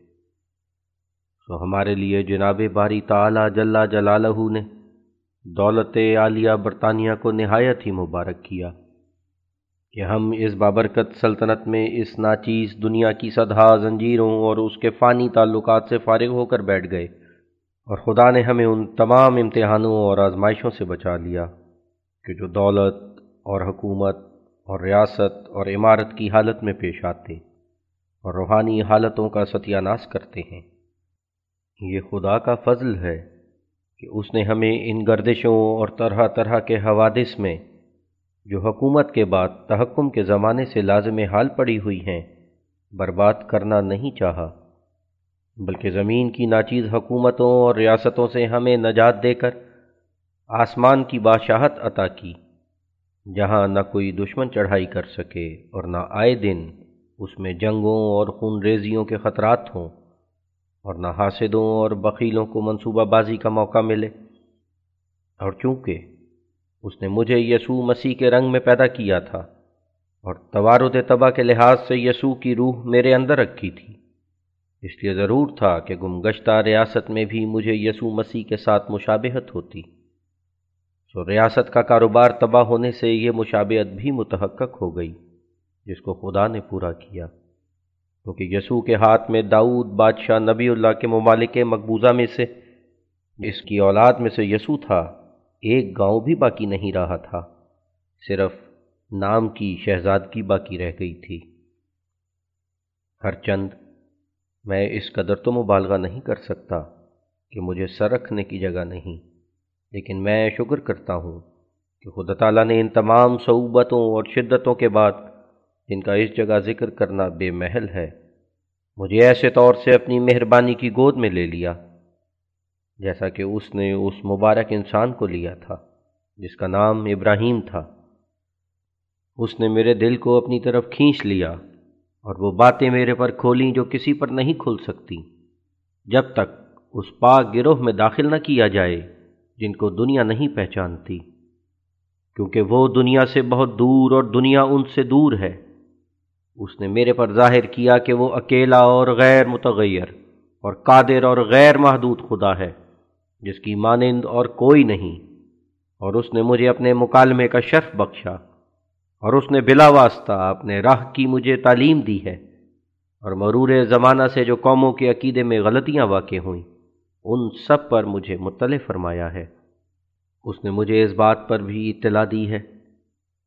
کہ در حقیقت یسوع مسیح خدا کے نہایت پیارے اور نیک بندوں میں سے ہے اور ان میں سے ہے جو خدا کے برگزیدہ لوگ ہیں اور ان میں سے ہے جن کو خدا اپنے ہاتھ سے صاف کرتا اور اپنے نور کے سایہ کے نیچے رکھتا ہے۔ لیکن جیسا کہ گمان کیا گیا ہے، خدا نہیں ہے۔ ہاں خدا سے واصل ہے اور ان کاملوں میں سے ہے جو تھوڑے ہیں اور خدا کی عجیب باتوں میں سے جو مجھے ملی ہیں۔ ایک یہ بھی ہے، جو میں نے عین بیداری میں، جو کشفی بیداری کہلاتی ہے، یسوع مسیح سے کئی دفعہ ملاقات کی ہے اور اس سے باتیں کر کے اس کے اصل دعویٰ اور تعلیم کا حال دریافت کیا ہے۔ یہ ایک بڑی بات ہے جو توجہ کے لائق ہے کہ حضرت یسوع مسیح ان چند عقائد سے جو کفارہ اور تسلیس اور ابنیت ہے ایسے متنفر پائے جاتے ہیں۔ کہ گویا ایک بھاری افطرا جو ان پر کیا گیا ہے۔ وہ یہی ہے۔ یہ مکاشفہ کی شہادت بے دلیل نہیں ہے، بلکہ میں یقین رکھتا ہوں کہ اگر کوئی طالب حق نیت کی صفائی سے ایک مدت تک میرے پاس رہے اور وہ حضرت مسیح کو کشفی حالت میں دیکھنا چاہے، تو میری توجہ اور دعا کی برکت سے وہ ان کو دیکھ سکتا ہے، ان سے باتیں بھی کر سکتا ہے۔ اور ان کی نسبت ان سے گواہی بھی لے سکتا ہے، کیونکہ میں وہ شخص ہوں جس کی روح میں بروس کے طور پر یسوع مسیح کی روح سکونت رکھتی ہے۔ یہ ایک ایسا تحفہ ہے جو حضرت ملکہ معظمہ، کیسرائے انگلستان و ہند کی خدمت عالیہ میں پیش کرنے کے لائق ہے۔ دنیا کے لوگ اس بات کو نہیں سمجھیں گے، کیونکہ وہ آسمانی اسرار پر کم ایمان رکھتے ہیں۔ لیکن تجربہ کرنے والے ضرور اس سچائی کو پائیں گے۔ میری سچائی پر اور بھی آسمانی نشان ہیں جو مجھ سے ظاہر ہو رہے ہیں اور اس ملک کے لوگ ان کو دیکھ رہے ہیں۔ اب میں اس آرزوں میں ہوں کہ جو مجھے یقین بخشا گیا ہے، وہ دوسروں کے دلوں میں کیوں کر اتارا جائے؟ میرا شوق مجھے بےتاب کر رہا ہے کہ میں ان آسمانی نشانوں کی حضرت عالی کیسرائے ہند میں اطلاع دوں۔ میں حضرت یسوع مسیح کی طرف سے ایک سچے سفیر کی حیثیت میں کھڑا ہوں۔ میں جانتا ہوں کہ جو کچھ آج کل عیسائیت کے بارے میں سکھایا جاتا ہے، یہ حضرت یسوع مسیح کی حقیقی تعلیم نہیں ہے۔ مجھے یقین ہے کہ اگر حضرت مسیح دنیا میں پھر آتے، تو وہ اس تعلیم کو شناخت بھی نہ کر سکتے۔ ایک اور بڑی بھاری مصیبت قابل ذکر ہے۔ اور وہ یہ ہے کہ اس خدا کے دائمی پیارے اور دائمی محبوب اور دائمی مقبول کی نسبت جس کا نام یسوع ہے، یہودیوں نے تو اپنی شرارت اور بے ایمانی سے لانت کے برے سے برے مفہوم کو جائز رکھا، لیکن عیسائیوں نے بھی اس بہتان میں کسی قدر شراکت اختیار کی۔ کیونکہ یہ گمان کیا گیا ہے کہ گویا یسوع مسیح کا دل تین دن تک لانت کے مفہوم کا مزداق بھی رہا ہے۔ اس بات کے خیال سے ہمارا بدن کانپتا ہے اور وجود کے ذرے ذرے پر لرزہ پڑ جاتا ہے، کیا مسیح کا پاک دل اور خدا کی لانت گو ایک سیکنڈ کے لیے ہی ہو۔ افسوس، ہزار افسوس کہ یسوع مسیح جیسے خدا کے پیارے کی نسبت یہ اعتقاد رکھیں کہ کسی وقت اس کا دل لانت کے مفہوم کا مزداق بھی ہو گیا تھا۔ اس وقت ہم یہ آجزانہ التماس کسی مذہبی حیثیت سے نہیں بلکہ ایک کامل انسان کی حفظ عزت کے لیے پیش کرتے ہیں اور یسوع کی طرف سے رسول کی طرح ہو کر جس طرح کشفی عالم میں اس کی زبان سے سنا، حضور کیسرائے ہند میں پہنچا دیتے ہیں اور امید رکھتے ہیں کہ جناب ممدوحہ اس غلطی کی اصلاح فرمائیں۔ یہ اس زمانے کی ایک فاش غلطی ہے کہ جبکہ لوگوں نے لانت کے مفہوم پر غور نہیں کی تھی، لیکن اب ادب تقاضا کرتا ہے کہ نہایت جلدی اس غلطی کی اصلاح کر دی جائے اور خدا کے اس اعلیٰ درجے کے پیارے اور برگزیدہ کی عزت کو بچایا جائے، کیونکہ زبان عرب اور عبرانی میں لانت کا لفظ خدا سے دور اور برگشتہ ہونے کے لیے آتا ہے۔ اور کسی شخص کو اس وقت لعین کہا جاتا ہے کہ جب وہ بالکل خدا سے برگشتہ اور بے ایمان ہو جائے اور خدا اس کا دشمن اور وہ خدا کا دشمن ہو جائے۔ اسی لیے لغت کے روح سے لعین شیطان کا نام ہے۔ یعنی خدا سے برگشتہ ہونے والا اور اس کا نافرمان۔ بس یہ کیوں کر ممکن ہے کہ خدا کے ایسے پیارے کی نسبت ایک سیکنڈ کے لیے بھی تجویز کر سکیں کہ نعوذ باللہ کسی وقت دل اس کا در حقیقت خدا سے برگشتہ اور اس کا نافرمان اور دشمن ہو گیا تھا۔ کس قدر بیجا ہوگا کہ ہم اپنی نجات کا ایک فرضی منصوبہ قائم کرنے کے لیے خدا کے ایسے پیارے پر نافرمانی کا داغ لگاویں اور یہ عقیدہ رکھیں کہ کسی وقت وہ خدا سے باغی اور برگشتہ بھی ہو گیا تھا۔ اس سے بہتر ہے کہ انسان اپنے لیے دوزخ قبول کرے، مگر ایسے برگزیدہ کی پاک عزت اور بے لوس زندگی کا دشمن نہ بنے۔ جس قدر عیسائیوں کو حضرت یسوع مسیح سے محبت کرنے کا دعویٰ ہے، وہی دعویٰ مسلمانوں کو بھی ہے۔ گویا جناب کا وجود عیسائیوں اور مسلمانوں میں ایک مشترک جائیداد کی طرح ہے، اور مجھے سب سے زیادہ حق ہے کیونکہ میری طبیعت یسوع میں مستغرق ہے اور یسوع کی مجھ میں۔ اس دعویٰ کی تائید میں آسمانی نشان ظاہر ہو رہے ہیں اور ہر ایک کو بلایا گیا ہے کہ اگر چاہے تو نشانوں کے ذریعے سے اس دعویٰ میں اپنی تسلی کرے۔ اور اس جگہ اس قدر لکھنے کی میں نے اس لیے جرت کی ہے کہ حضرت یسوع مسیح کی سچی محبت اور سچی عظمت جو میرے دل میں ہے اور نیز وہ باتیں جو میں نے یسوع مسیح کی زبان سے سنی اور وہ پیغام جو اس نے مجھے دیا، ان تمام امور نے مجھے تحریک کی۔ کہ میں جناب ملکہ معظمہ کے حضور میں یسوع کی طرف سے ایلچی ہو کر با ادب التماس کروں کہ جس طرح خدا تعالیٰ کی طرف سے جناب ممدوحہ کروڑہ انسانوں کی جان و مال و آبرو کی محافظ ٹھہرائی گئی ہیں، بلکہ چرندوں اور پرندوں کے آرام کے لیے بھی حضرت موصوفہ نے قوانین جاری کیے ہیں۔ کیا خوب ہو کہ جناب کو اس چھپی ہوئی توہین پر بھی نظر ڈالنے کے لیے توجہ پیدا ہو، جو یسوع مسیح کی شان میں کی جاتی ہے۔ کیا خوب ہو کہ جناب ممدوحہ دنیا کی تمام لغات کے روح سے، عموماً اور عربی اور عبرانی کے روح سے، خصوصاً لفظ لانت کے مفہوم کی تفتیش کریں اور تمام لغات کے فاضلوں کی اس امر کے لیے گواہیاں لیں کہ کیا یہ سچ نہیں کہ ملون صرف اس حالت میں کسی کو کہا جائے گا، جبکہ اس کا دل خدا کی معرفت اور محبت اور قرب سے دور پڑ گیا ہو۔ اور جبکہ بجائے محبت کے اس کے دل میں خدا کی عداوت پیدا ہو گئی ہو۔ اسی وجہ سے لغت عرب میں لعین شیطان کا نام ہے۔ بس کس طرح یہ ناپاک نام جو شیطان کے حصے میں آ گیا، ایک پاک دل کی طرف منسوب کیا جائے۔ میرے مکاشفے میں مسیح نے اپنی بریت اس سے ظاہر کی ہے اور عقل بھی یہی چاہتی ہے کہ مسیح کی شان اس سے برتر ہے۔ لانت کا مفہوم ہمیشہ دل سے تعلق رکھتا ہے اور یہ نہایت صاف بات ہے۔ کہ ہم خدا کے مقرب اور پیارے کو کسی تعویل سے ملون اور لانتی کے نام سے موسوم نہیں کر سکتے۔ یہ یسوع مسیح کا پیغام ہے جو میں پہنچاتا ہوں۔ اس میں میرے سچے ہونے کی یہی نشانی ہے۔ جو مجھ سے وہ نشان ظاہر ہوتے ہیں، جو انسانی طاقتوں سے برتر ہیں۔ اگر حضور ملکہ معظمہ، کیسرائے ہند و انگلستان توجہ کریں، تو میرا خدا قادر ہے کہ ان کی تسلی کے لیے بھی کوئی نشان دکھاوے۔ جو بشارت اور خوشی کا نشان ہو، بشرتے کے نشان دیکھنے کے بعد میرے پیغام کو قبول کر لیں اور میری سفارت جو یسوع مسیح کی طرف سے ہے، اس کے موافق ملک میں عمل درآمد کرایا جائے۔ مگر نشان خدا کے ارادے کے موافق ہوگا، نہ انسان کے ارادے کے موافق۔ ہاں فوق العادت ہوگا اور عظمت الہی اپنے اندر رکھتا ہوگا۔ ہاشیہ اگر حضور ملکہ معظمہ میرے تصدیق دعویٰ کے لیے مجھ سے نشان دیکھنا چاہیں، تو میں یقین رکھتا ہوں کہ ابھی ایک سال پورا نہ ہو کہ وہ ظاہر ہو جائے۔ اور نہ صرف یہی، بلکہ دعا کر سکتا ہوں کہ یہ تمام زمانہ عافیت اور صحت سے بسر ہو۔ لیکن اگر کوئی نشان ظاہر نہ ہو اور میں جھوٹا نکلوں، تو میں اس سزا میں راضی ہوں کہ حضور ملکہ معظمہ کے پایا تخت کے آگے پھانسی دیا جاؤں۔ یہ سب الہا اس لیے ہے کہ کاش ہماری محسنہ ملکہ معظمہ کو اس آسمان کے خدا کی طرف خیال آ جائے، جس سے اس زمانے میں عیسائی مذہب بے خبر ہے۔ آشیا ختم۔ حضور ملکہ معظمہ اپنی روشن عقل کے ساتھ سوچیں کہ کسی کو خدا سے برگشتہ اور خدا کا دشمن نام رکھنا جو لانت کا مفہوم ہے، کیا اس سے بڑھ کر دنیا میں کوئی اور بھی توہین ہوگی۔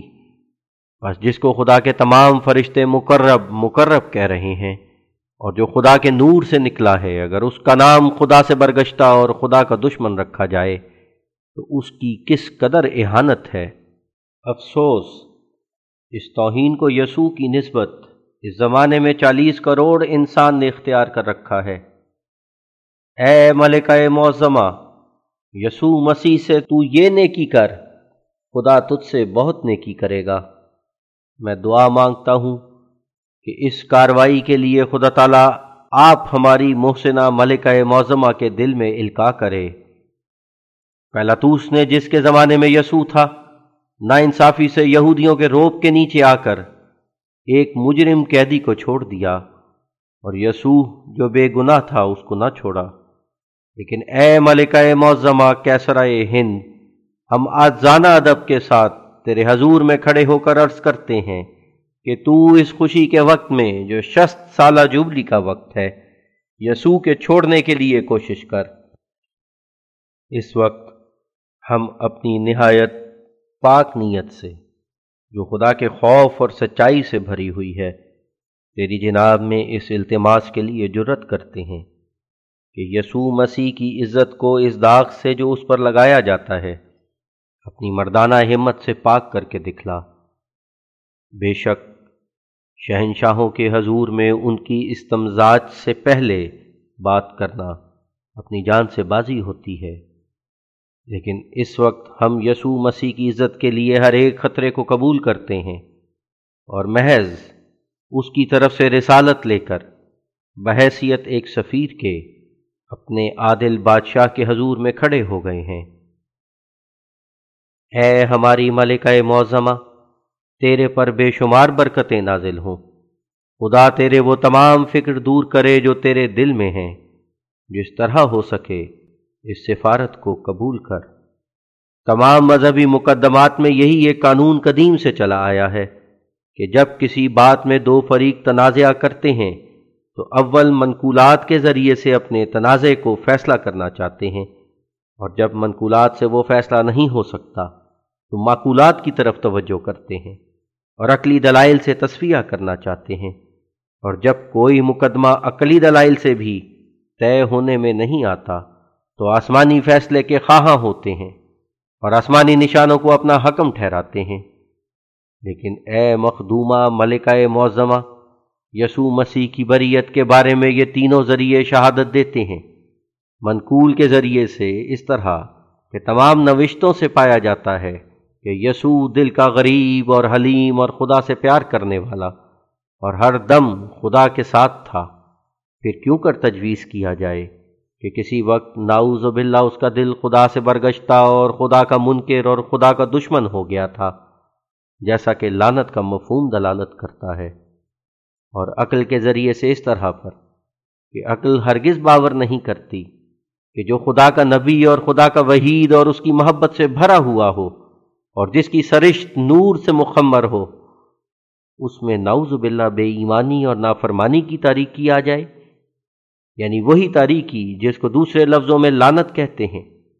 اور آسمانی نشانوں کے روح سے اس طرح پر کہ خدا اب آسمانی نشانوں کے ذریعے سے خبر دے رہا ہے کہ مسیح کی نسبت جو قرآن نے بیان کیا کہ وہ لانت سے محفوظ رہا۔ اور ایک سیکنڈ کے لیے بھی اس کا دل لانتی نہیں ہوا، یہی سچ ہے۔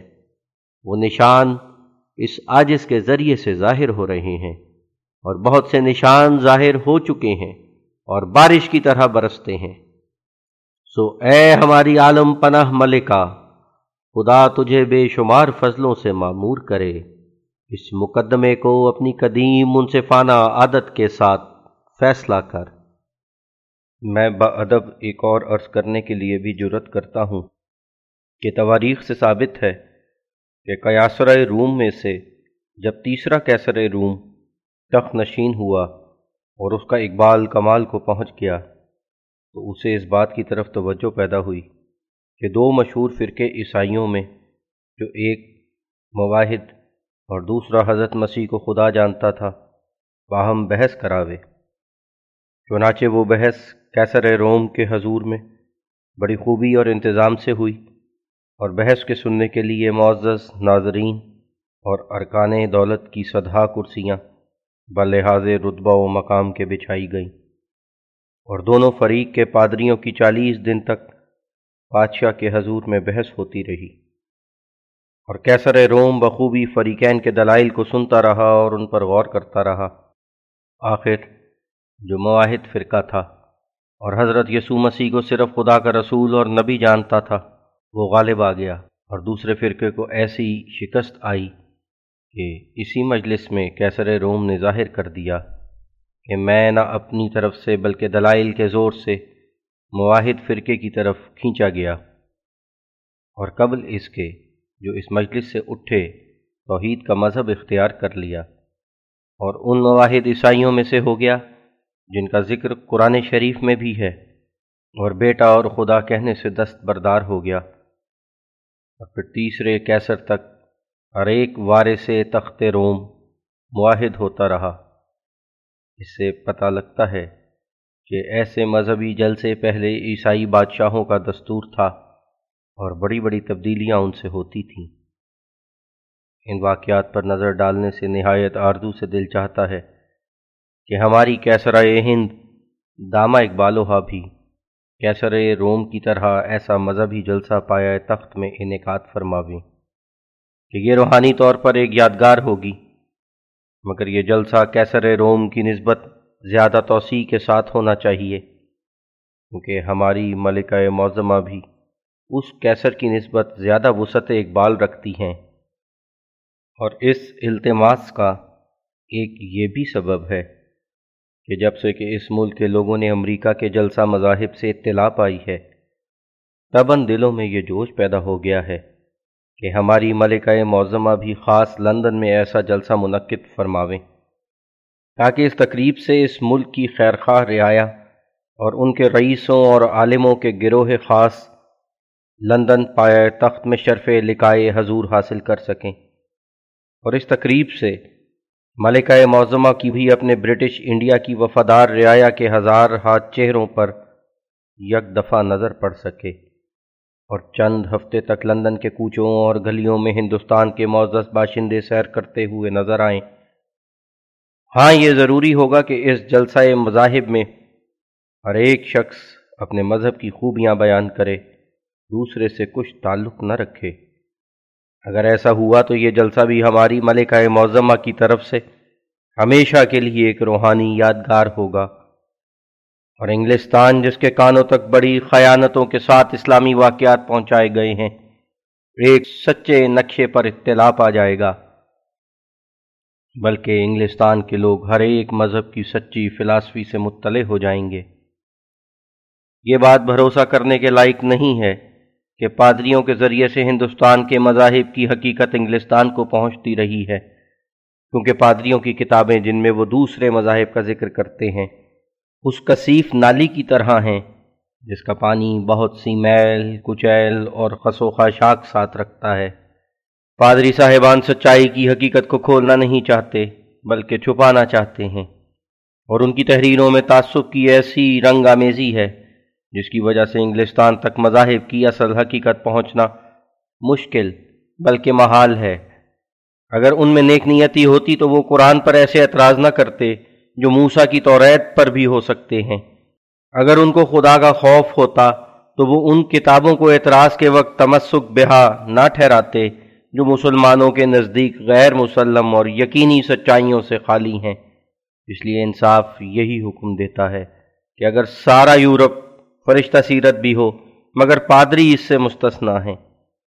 یورپ کے عیسائی جو اسلام کو نفرت اور حکارت کی نظر سے دیکھتے ہیں، اس کا یہی سبب ہے کہ قدیم سے یہی پادری صاحبان خلاف واقعہ قصوں کو پیش کر کے تحقیر کا سبق ان کو دیتے چلے آئے ہیں۔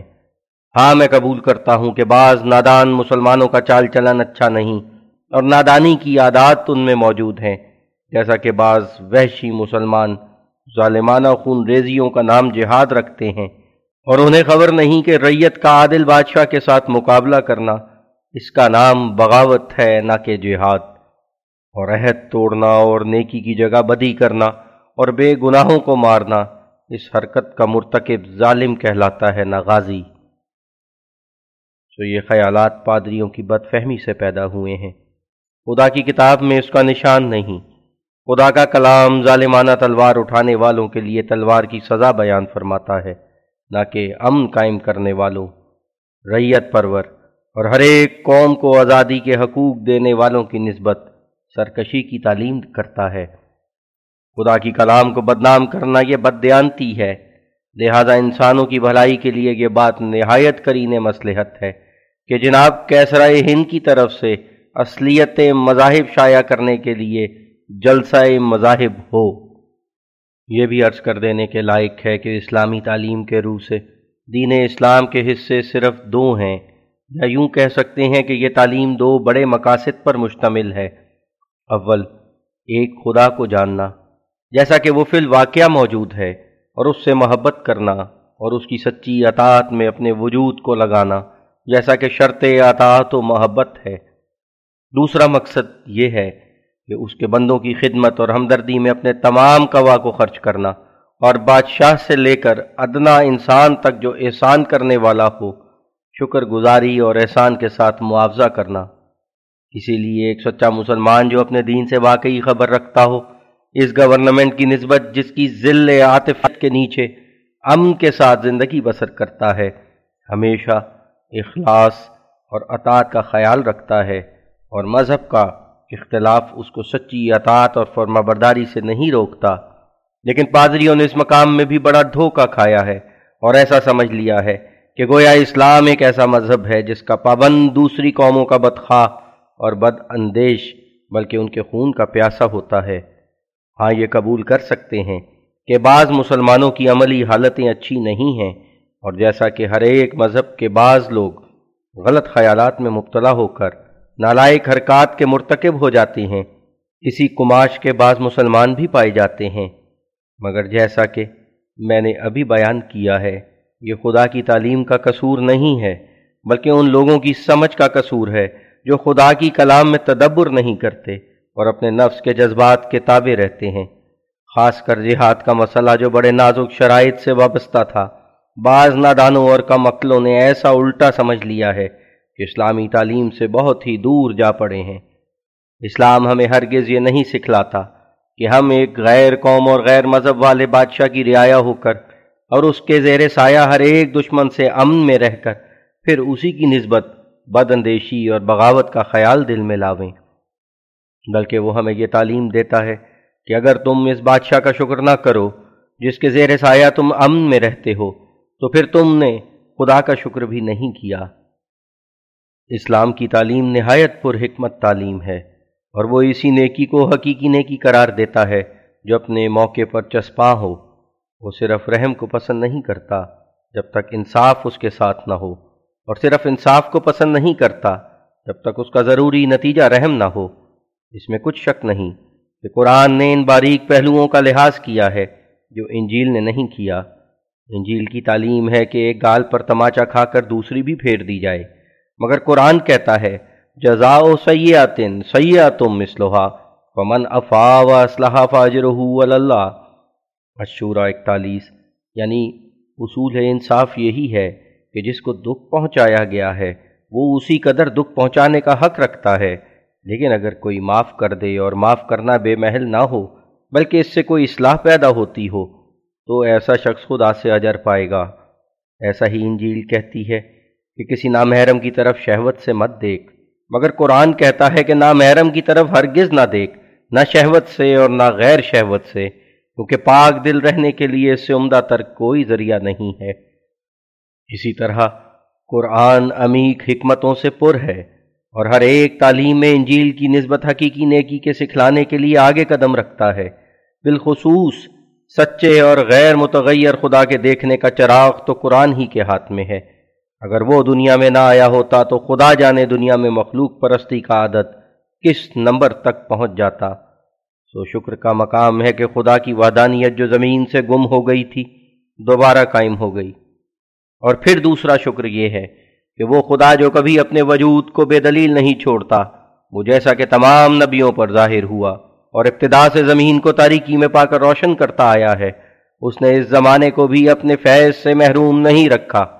بلکہ جب دنیا کو آسمانی روشنی سے دور پایا، تب اس نے چاہا کہ زمین کی سطح کو ایک نئی معرفت سے منور کرے اور نئے نشان دکھائے اور زمین کو روشن کرے۔ سو اس نے مجھے بھیجا اور میں اس کا شکر کرتا ہوں کہ اس نے مجھے ایک ایسی گورنمنٹ کے سایہ رحمت کے نیچے جگہ دی، جس کے زیر سایہ میں بڑی آزادی سے اپنا کام، نصیحت اور واس کا ادا کر رہا ہوں۔ اگرچہ اس محسن گورنمنٹ کا ہر ایک پر رعایا میں سے شکر واجب ہے۔ مگر میں خیال کرتا ہوں کہ مجھ پر سب سے زیادہ واجب ہے، کیونکہ یہ میرے اعلیٰ مقاصد جو جناب کیسرائے ہند کی حکومت کے سائے کے نیچے انجام پذیر ہو رہے ہیں۔ ہر گز ممکن نہ تھا کہ وہ کسی اور گورنمنٹ کے زیر سایہ انجام پذیر ہو سکتے، اگرچہ وہ کوئی اسلامی گورنمنٹ ہی ہوتی۔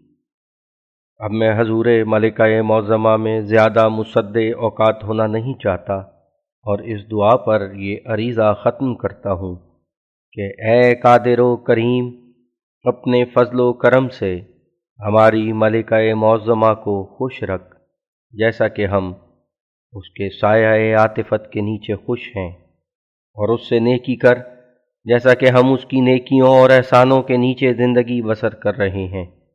اور ان معروضات پر کریمانہ توجہ کرنے کے لیے اس کے دل میں آپ الہام کر کہ ہر ایک قدرت اور طاقت تجھی کو ہے۔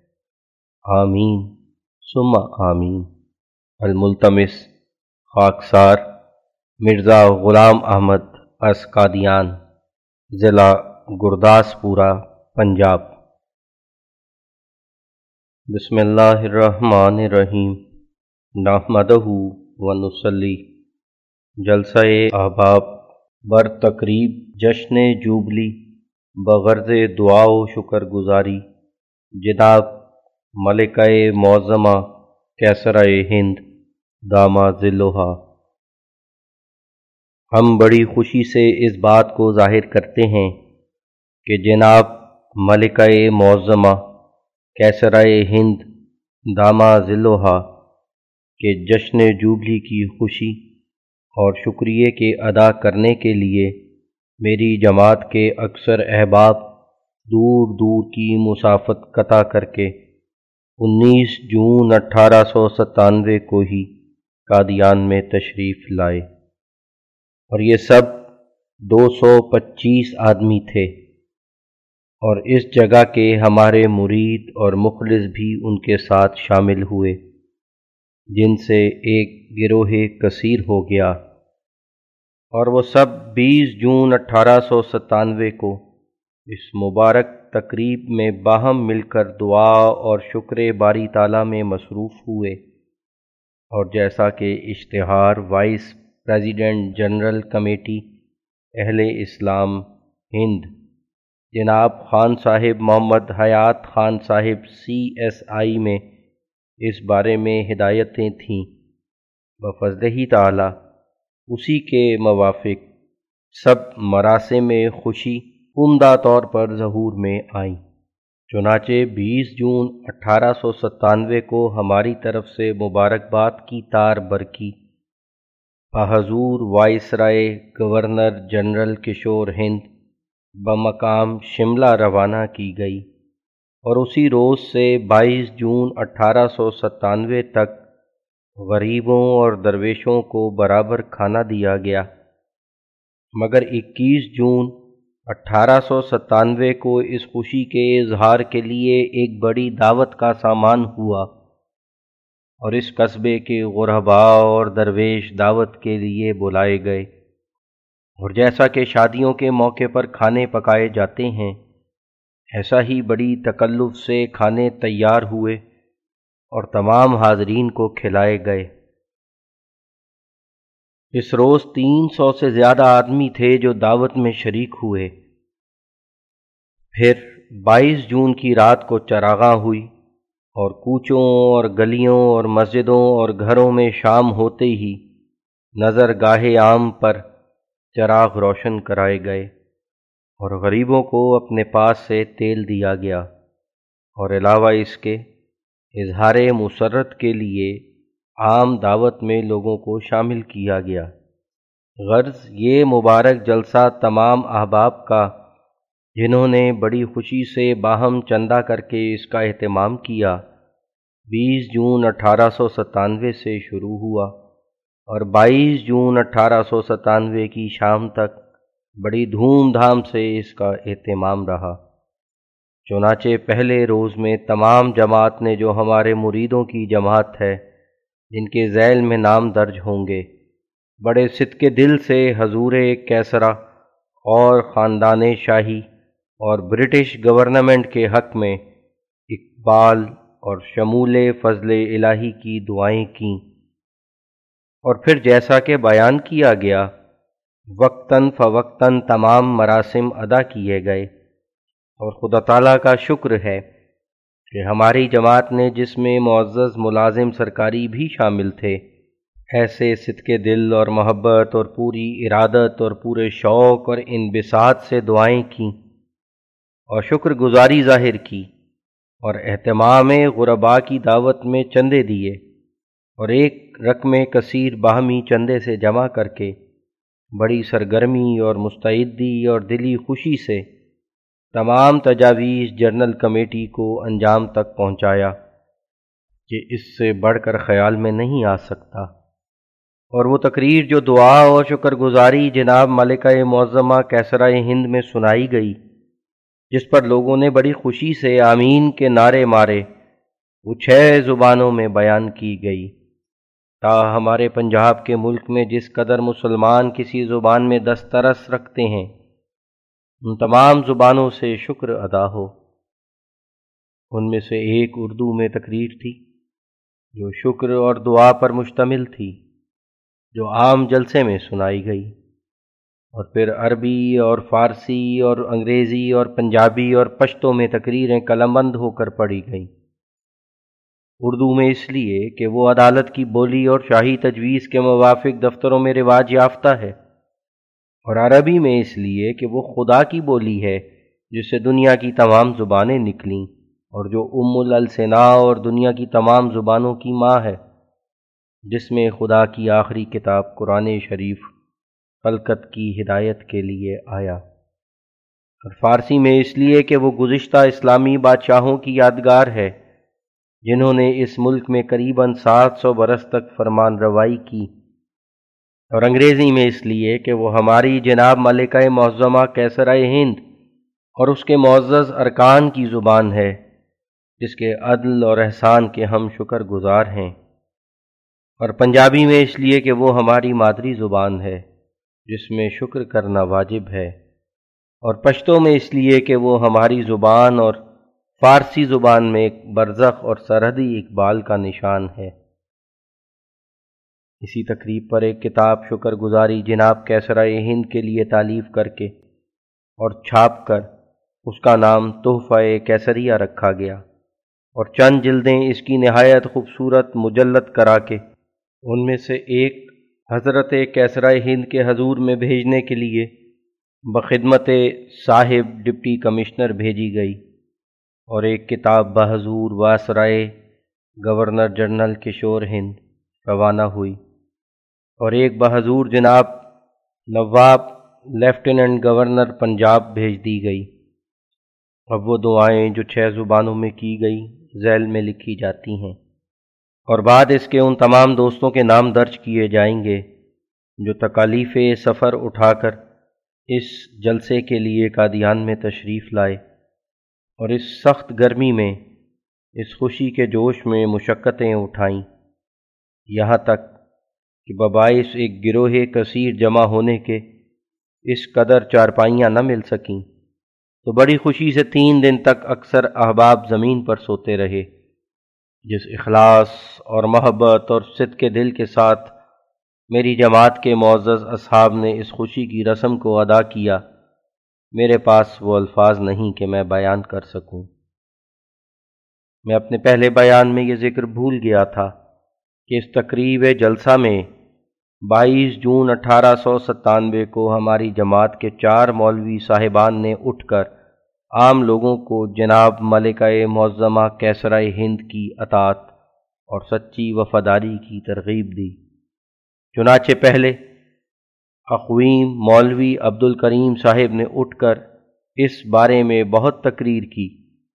پھر اقویم حضرت مولوی حکیم نور الدین صاحب بھیروی نے تقریر کی۔ اور پھر بعد ان کے اقویم مولوی برہان الدین صاحب جہلمی اٹھے۔ اور انہوں نے پنجابی میں تقریر کر کے عام لوگوں کو اطاط ملکہ معظمہ کے لیے بہت ترغیب دی۔ بعد ان کے مولوی جمال الدین صاحب سید والا ضلع منٹگمری نے اٹھ کر پنجابی میں تقریر کی۔ مگر انہوں نے اس بات پر زور دیا کہ حضرت مسیح علیہ السلام جن کو نادان مسلمان اب تک خون ریس کی صورت میں انتظار کر رہے ہیں، وہ در حقیقت فوت ہو گئے ہیں۔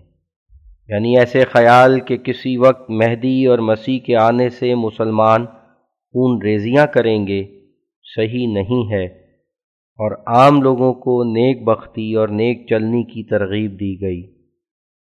اور اس مبارک موقع پر ساٹھ ستر آدمیوں نے ہر ایک گناہ اور بد چلنی سے رو رو کر توبہ کی۔ یہاں تک کہ ان کی گریا و زاری سے مسجد گونج رہی تھی۔ اب ذیل میں وہ دعائیں چھ زبانوں میں درج کی جاتی ہیں۔ الراکم مرزا غلام احمد قادیانی تیئیس جون اٹھارہ سو ستانوے۔ دعا اور آمین اردو زبان میں۔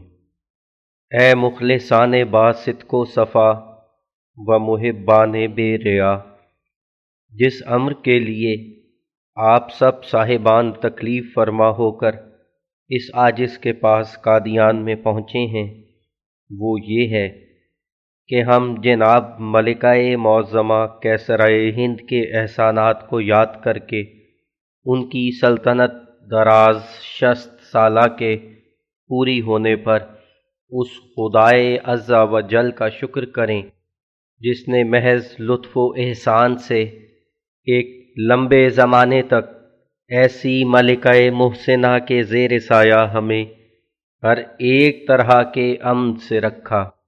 جس سے ہماری جان و مال و آبرو، جابروں اور ظالموں کے حملے سے امن میں رہی اور ہم تمام تر آزادی سے خوشی اور راحت کے ساتھ زندگی بسر کرتے رہے اور نیز اس وقت ہمیں بغرض ادائے فرض شکر گزاری جناب ملکہ معظمہ کیسرائے ہند کے لیے جناب الہی میں دعا کرنی چاہیے۔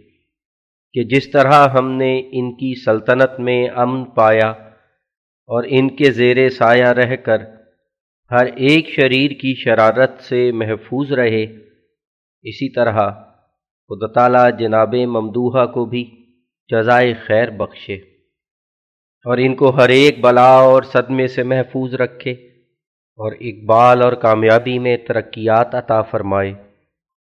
اور ان سب مرادوں اور اقبالوں اور خوشیوں کے ساتھ ایسا فضل کرے کہ انسان پرستی سے ان کے دل کو چھڑا دے وے اے دوستو، کیا تم خدا کی قدرت سے تعجب کرتے ہو؟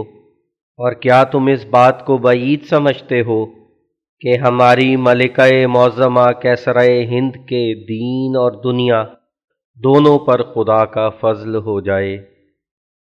اے عزیزو، اس ذات قادر مطلق کی عظمتوں پر کامل ایمان لاؤ، جس نے وسیع آسمانوں کو بنایا اور زمین کو ہمارے لیے بچھایا اور دو چمکتے ہوئے چراغ ہمارے آگے رکھ دیے، جو آفتاب اور محتاب ہے۔ سو سچے دل سے حضرت اہدیت میں اپنی محسنہ ملکہ کیسرائے ہند کے دین اور دنیا دونوں کے لیے دعا کرو۔ میں سچ سچ کہتا ہوں کہ جب تم سچے دل سے اور روح کے جوش کے ساتھ اور پوری امید کے ساتھ دعا کرو گے، تو خدا تمہاری سنے گا۔ سو ہم دعا کرتے ہیں اور تم آمین کہو کہ اے قادر توانا جس نے اپنی حکمت اور مصلحت سے اس محسنہ ملکہ کے زیر سایہ ایک لمبا حصہ ہماری زندگی کا بسر کرایا اور اس کے ذریعے سے ہمیں صدہا آفتوں سے بچایا، اس کو بھی آفتوں سے بچا کہ تو ہر چیز پر قادر ہے۔ ہے قادر توانا، جیسا کہ ہم اس کے زیر سایہ رہ کر کئی صدموں سے بچائے گئے اس کو بھی صدمات سے بچا کہ سچی بادشاہی اور قدرت اور حکومت تیری ہی ہے۔ اے قادر توانا، ہم تیری بے انتہا قدرت پر نظر کر کے ایک اور دعا کے لیے تیری جناب میں جرت کرتے ہیں کہ ہماری محسنہ کیسرائے ہند کو مخلوق پرستی کی تاریکی سے چھڑا کر لا الہ الا اللہ محمد الرسول اللہ پر اس کا خاتمہ کر۔ اے عجیب قدرتوں والے، اے امیر تصرفوں والے، ایسا ہی کر۔ یا الہی، یہ تمام دعائیں قبول فرما۔ تمام جماعت کہے کہ آمین۔ اے دوستو، اے پیارو، خدا کی جناب بڑی قدرتوں والی جناب ہے۔ دعا کے وقت اس سے نومید مت ہو۔ کیونکہ اس ذات میں بے انتہا قدرتیں ہیں اور مخلوق کے ظاہر اور باطن پر اس کے عجیب تصرف ہیں۔ سو تم نہ منافقوں کی طرح بلکہ سچے دل سے یہ دعائیں کرو۔ کیا تم سمجھتے ہو کہ بادشاہوں کے دل خدا کے تصرف سے باہر ہیں؟ نہیں، بلکہ ہر ایک امر اس کے ارادے کے تابع اور اس کے ہاتھ کے نیچے ہے۔ سو تم اپنی محسنہ کیسرائے ہند کے لیے سچے دل سے دنیا کے آرام بھی چاہو اور عاقبت کے آرام بھی۔ اگر وفادار ہو تو راتوں کو اٹھ کر دعائیں کرو اور صبح کو اٹھ کر دعائیں کرو اور جو لوگ اس بات کے مخالف ہوں ان کی پرواہ نہ کرو۔ چاہیے کہ ہر ایک بات تمہاری صدق اور صفائی سے ہو اور کسی بات میں نفاق کی آمیزش نہ ہو۔ تقوا اور راست بازی اختیار کرو اور بھلائی کرنے والوں سے سچے دل سے بھلائی چاہو تا تمہیں خدا بدلہ دے، کیونکہ انسان کو ہر ایک نیکی کے کام کا نیک بدلہ ملے گا۔ اب زیادہ الفاظ جمع کرنے کی ضرورت نہیں۔ یہی دعا ہے کہ خدا ہماری یہ دعائیں سنے۔ والسلام۔ الدعاء والتأمين في العربية. أيها الأحباء المخلصون والأصدقاء المسترشدون جزاكم الله خير الجزاء وحفظكم في الكونين من البلاء. إنكم قاسيتم متاعب السفر وشوائبه وذقتم شدائد الحر ونوائبه. وجئتموني مدلجين مدلجين مكابدين لتشكروا الله في مكاني هذا مجتمعين وتكثروا الدعاء لقيصرة الهند شاكرين ذاكرين وتدعون دعوة المخلصين يا عباد الله لا تعجبوا لدعوتنا وشكرنا في تقريب الجبل. وتعلمون ما قال سيدنا إمام كل نبي وولي وخاتم النبيين أنه من لم يشكر الناس فما شكر الله والله يحب المحسنين. ثم تعلمون أن أموالنا وإرادنا ودماءنا قد حفظتها العناية الإلهية بهذه الملكة المعظمة. وجعلها الله مؤيدة لنا في المهمات الدنيوية والدينية. فالشكر واجب على ما فعل ربنا ذو الجلال والعزة ومن أعرض فقد كفر بالنعم الرحمانية. والله يحب الشاكرين. أيها الناس هذا يوم يجب فيه إظهار الشكر والمسرة مع الدعاء بإخلاص النية.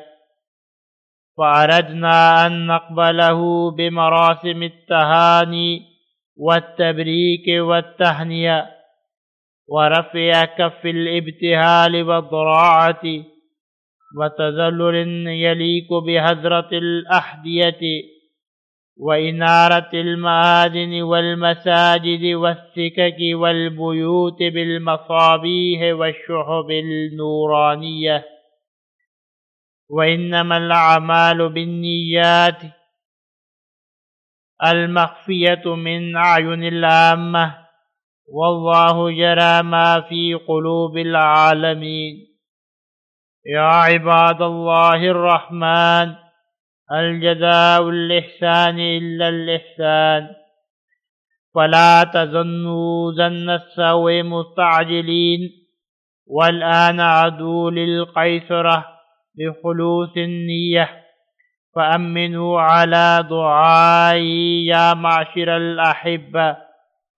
واتقوا الله ولا تنسوا من الله ومن عباده من الخواس والعامة ولا تعثوا مفتدين يا رب أحسن إلى هذه الملكة كما أحسنت إلينا بأنواع العطية واحفظها من شر الظالمين. يا رب شيد واعزد دعائم سريرها واجعلها فائدة في مهماتها وسنها من نوائب الدنيا وآفاتها وبارك في عمرها وحياتها. يا أرحم الراحمين. يا رب أدخل الإيمان في جذر قلبها. ونجها وذراريها من أن يعبدوا المسيح ويكونوا من المشركين. يا رب لا تتوفها إلا بعد أن تكون من المسلمين. يا رب إنا ندعو لها بالسنة الصادقة وقلوب ملئت إخلاصا وحسن توية فاستجب يا أحكم الحاكمين. أجد الأنام ببهجة مستكثرة.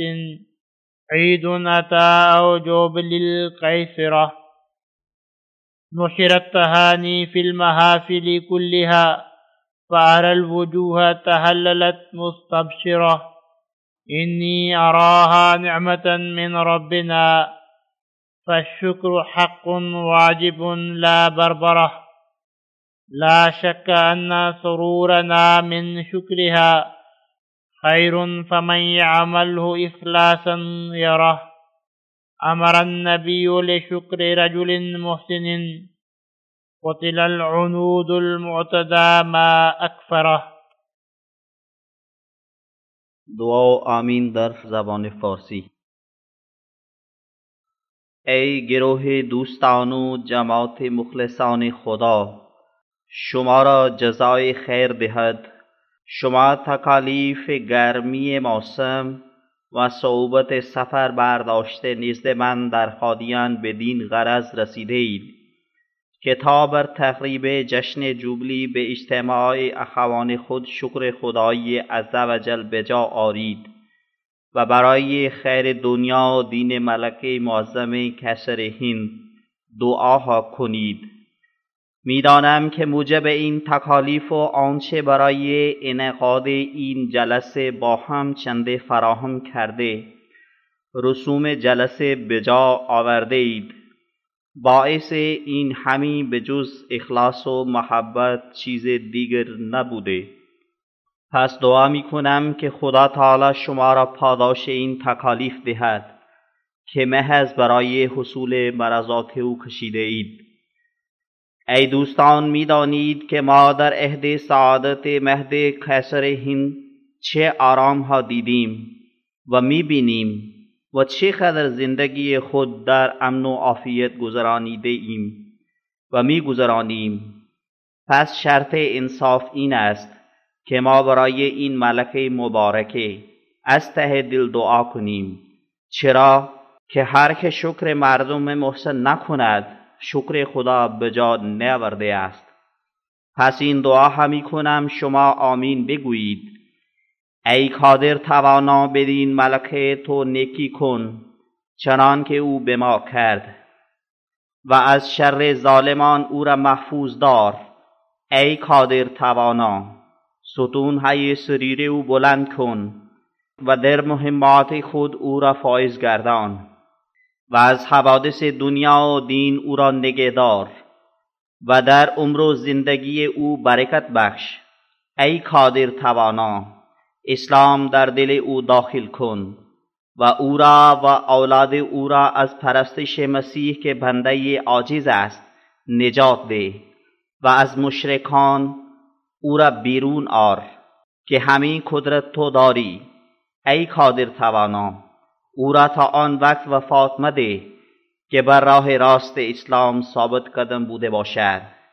ای رب جلیل دعاهای ما قبول کن. آمین. دعا نور امین په پښتو ژبه کې. اے د ما بل د خدای دوستون خدای تاسو ته د خیر جزا ورکړي. تاسو خلک تکلیفونه په خپل ځان باندې اخستي ده. د ما څخه په قاضیان لپاره د دې غرض راغلی وو چې د ملکای معظمه شپېته کاله جشن ستاسو ورونو سره د خدای عزوجل شکر ادا وکړو او د ملکه معظمه کیسرا هند دنیوي خیر لپاره دعا وکړو. زه پوهېږم دې تکلیفونه سبب څه جلسه دپاره چنده ټوله کړې و بل د جلسې رسم به هم پوره کړی وو د اخلاص او د محبت سوا بل شی نه دی. نو زه دعا کوم چې خدا صاحب تاسو ته د دې تکلیفونو اجر ورکړي چې صرف د هغه لپاره تاسو اخستې ده. اے دوستانه پوهیږئ چې مونږ د ملکې په زمانه کې من سرنګي آرام مونږ لیدلې ده او څرنګه د خپل ژوندۍ سره بسر کړی هم دا او بسر به وکړو بیا انصاف دا ده چې مونږه د ملکې د پاره د وکړو ولې چې؟ هر چا چې د نیک سړي شکر نکي هغه د خدای شکر څنګه کولای شي؟ پس زه دعا کوم تاسو امین وایي اے لوی خدایا د ملکې سره نیکی وکا. هغه سي چې مو سره هغه کړی ده. او د ظالمانو د شر هغه وساتي یا لوی خدایا داغه د تخت ته بلنده وکړه. بل د دین او د دنیا شر ناغه وساته او په عمر بل په هغه زندگی برکت کړه. یله خدایا اسلام په هغه زړه دننه کړه. یله خدایا ملکا بل د هغه زوی بل د هغه یال دی.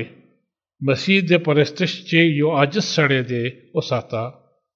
او د مشرکانو د ګرور نه هغه وباسا چې ته قدرت لري یله خدایا تر هغه وخت ملکه مړ مکه چې مسلمان شي یا لوی خدایا من دعا ته قبول کړه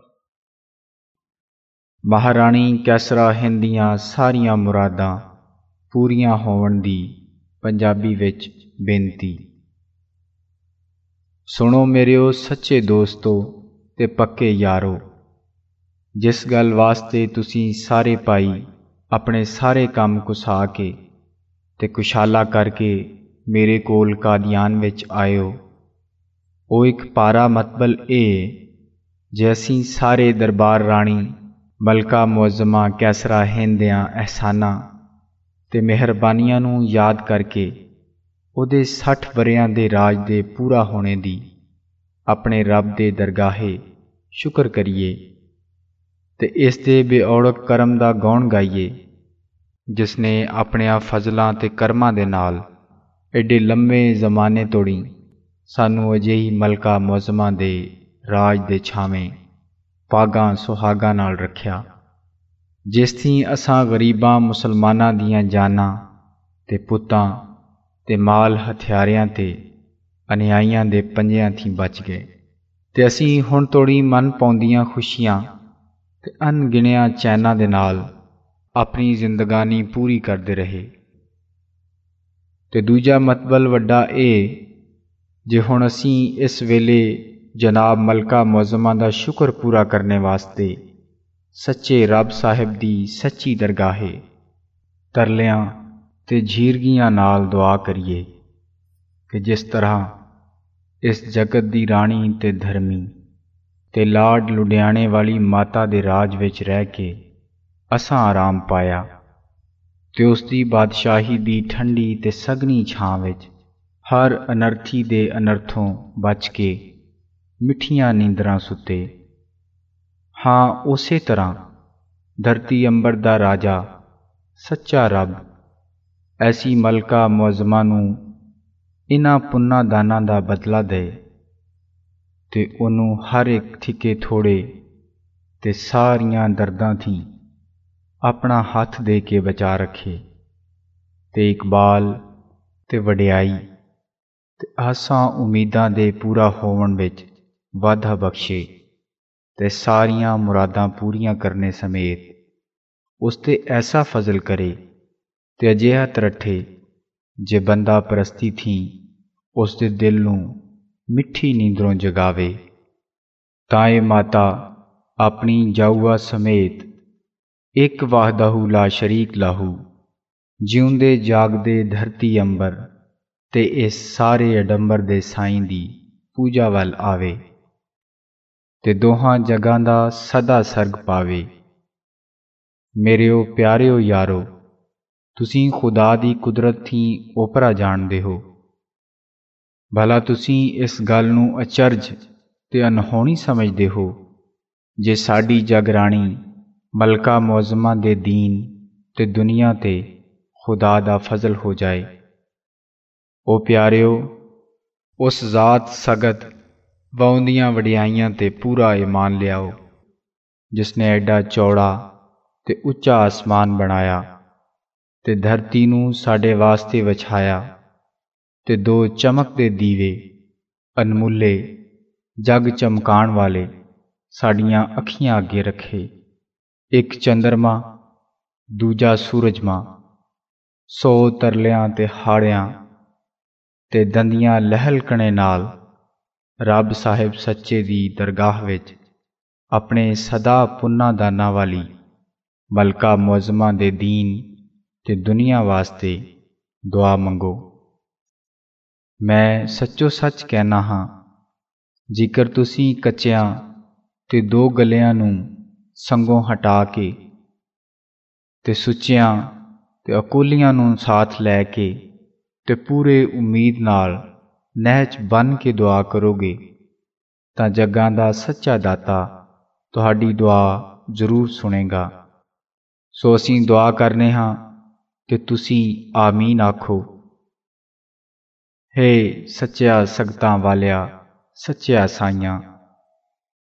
ਜਦ ਤੂੰ ਆਪਣੀ ਹਕਮਤ ਤੇ ਮਸਲਹਤ ਨਾਲ ਇਸ ਦਇਆਵਾਨ ਰਾਣੀ ਦੇ ਰਾਜ ਦੇ ਠੰਡੀ ਛਾਵੇਂ ਸਾਡੇ ਜੀਵਨ ਦਾ ਇੱਕ ਲੰਮਾ ਹਿੱਸਾ ਪੂਰਾ ਕੀਤਾ ਹੀ ਤੇ ਉਸ ਦੇ ਸਬਬੋਂ ਹਜ਼ਾਰਾਂ ਆਫਤਾਂ ਤੇ ਬਲਾਵਾਂ ਥੀ ਸਾਨੂੰ ਬਚਾਇਆ ਹੀ ਤੂੰ ਉਸ ਨੂੰ ਵੀ ਆਫਤਾਂ ਥੀ ਬਚਾ, ਜੇ ਤੂੰ ਹਰ ਸ਼ੈ ਤੇ ਸਗਤ ਦੇ ਵਸ ਰੱਖਣਾ ਹੈ ਹੇ ਕੁਦਰਤਾਂ ਵਾਲਿਆ, ਜਿਸ ਤਰ੍ਹਾਂ ਅਸੀਂ ਉਸ ਦੇ ਰਾਜ ਵਿੱਚ ਧੱਕਿਆਂ ਧੋੜਿਆਂ ਤੇ ਟੈਣੇ ਡਿਗਣੇ ਥੀ ਬਚਾਏ ਗਏ ਹਾਂ, ਉਸ ਨੂੰ ਵੀ ਸਾਰੀਆਂ ਚਿੰਤਾ ਤੇ ਛੋਰੀਆਂ ਥੀ ਬਚਾ, ਜੇ ਸੱਚੀ ਬਾਦਸ਼ਾਹੀ ਤੇ ਪੱਕੀ ਜ਼ੋਰਾਵਰੀ ਤੇ ਪੂਰੀ ਹਕੂਮਤ ਤੇਰੀ ਏ।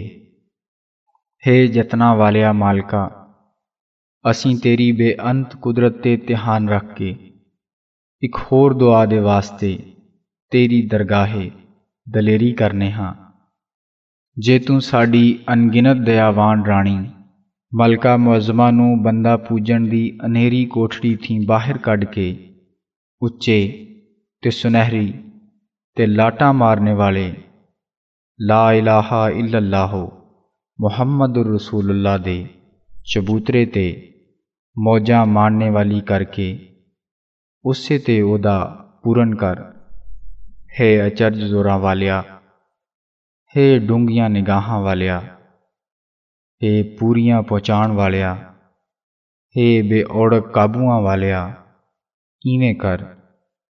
ہے رباں دیا ربا، اے ساریاں دعاواں منظور کر۔ سارے دوست، آمین آکھو۔ ਐ ਪਿਆਰਿਓ, ਸੱਚੇ ਰੱਬ ਦੀ ਦਰਗਾਹ, ਵੱਡੀ ਕੁਦਰਤਾਂ ਤੇ ਪੁੰਨਿਆਂ ਵਾਲੀ ਦਰਗਾਹ ਏ। ਦੁਆ ਦੇ ਵੇਲੇ ਉਸ ਥੀ ਬੇਉਮੀਦ ਨਾ ਹੋਵੋ। ਕਿਉਂ ਜੇ ਉਸ ਦੇ ਦਰਬਾਰ ਦੇ ਬੇਔੜ ਸਦਾ ਦਰ ਤੋਂ? ਕਿਸੇ ਸਮੇਂ ਕੋਈ ਪਖਾਰਾ ਪਖਾਤੇ ਖਾਲੀ ਹੱਥ ਨਹੀਂ ਗਿਆ ਤੇ ਆਪਣੇ ਸਰਬਤ ਜਿਆ ਜੰਤ ਦੇ ਅੰਦਰ ਬਾਹਰ ਉਹਦੇ ਅਚਰਜ ਕਾਬੂ ਤੇ ਕਬਜ਼ੇ ਹਨ। ਤੁਸੀਂ ਦੋ ਗੱਲਿਆਂ ਤੇ ਦੋ ਰੰਗਿਆਂ ਤੇ ਖੋਟਿਆਂ ਵਾਂਗਰ ਦੁਆ ਨਾ ਕਰੋ।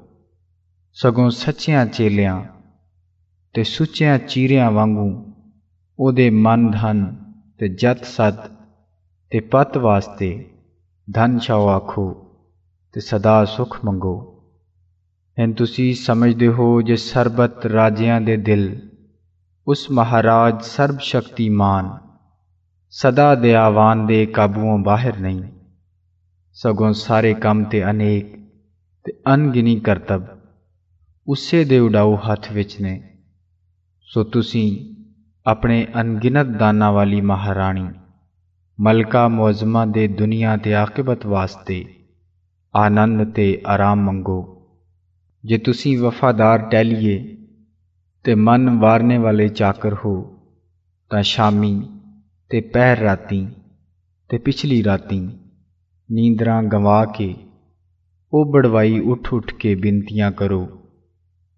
ਤੇ ਜਿਹੜੇ ਮੁਨਕ ਇਸ ਗੱਲ ਦੇ ਦੋਤੀ ਤੇ ਦੋਖੀ ਹੋਣ, ਉਹਨਾਂ ਹਥਿਆਰਿਆਂ ਦੀ ਪਰਵਾਹ ਨਾ ਕਰੋ। ਲੋੜੀਦਾਈ ਜੇ ਸਭੋ ਗੱਲਾਂ ਤੁਹਾਡੀਆਂ ਨਿਤਰੀਆਂ ਹੋਈਆਂ ਤੇ ਸੁਥਰੀਆਂ ਹੋਣ ਤੇ ਕਿਸੇ ਗੱਲ ਤੁਹਾਡੀ ਵਿੱਚ ਰਲਾ ਰੋਲ ਨਾ ਹੋਵੇ। ਸੁਰਤ ਤੇ ਸੱਚ ਮੱਲੋ, ਭਲਾ ਕਰਨ ਵਾਲਿਆਂ ਦਾ ਭਲਾ ਚਾਹੋ। ਤਾਂ ਤੁਹਾਨੂੰ ਤੁਹਾਡਾ ਜਾਨੀ ਜਾਨ ਸੱਚਾ ਰੱਬ ਸਾਹਿਬ ਚੰਗਾ ਬਦਲਾ ਦੇਵੇ। ਕਿਉਂ ਜੇ ਹਰ ਮਨੁੱਖ ਬੇਹਯਾਈ, ਕਪਦਾਈ ਤੇ ਕੀਤਾ ਹੀ ਪਾਉਂਦਾ ਏ। ਨਿਰੀਆਂ ਗੱਲਾਂ ਕੁਝ ਫਲ ਨਹੀਂ ਦਿੰਦੀਆਂ। ਥਿੜਿਆਂ ਤੇ ਥੁੜਿਆਂ ਨੂੰ ਪਕੜਨੇ ਵਾਲਿਆ Body da Velai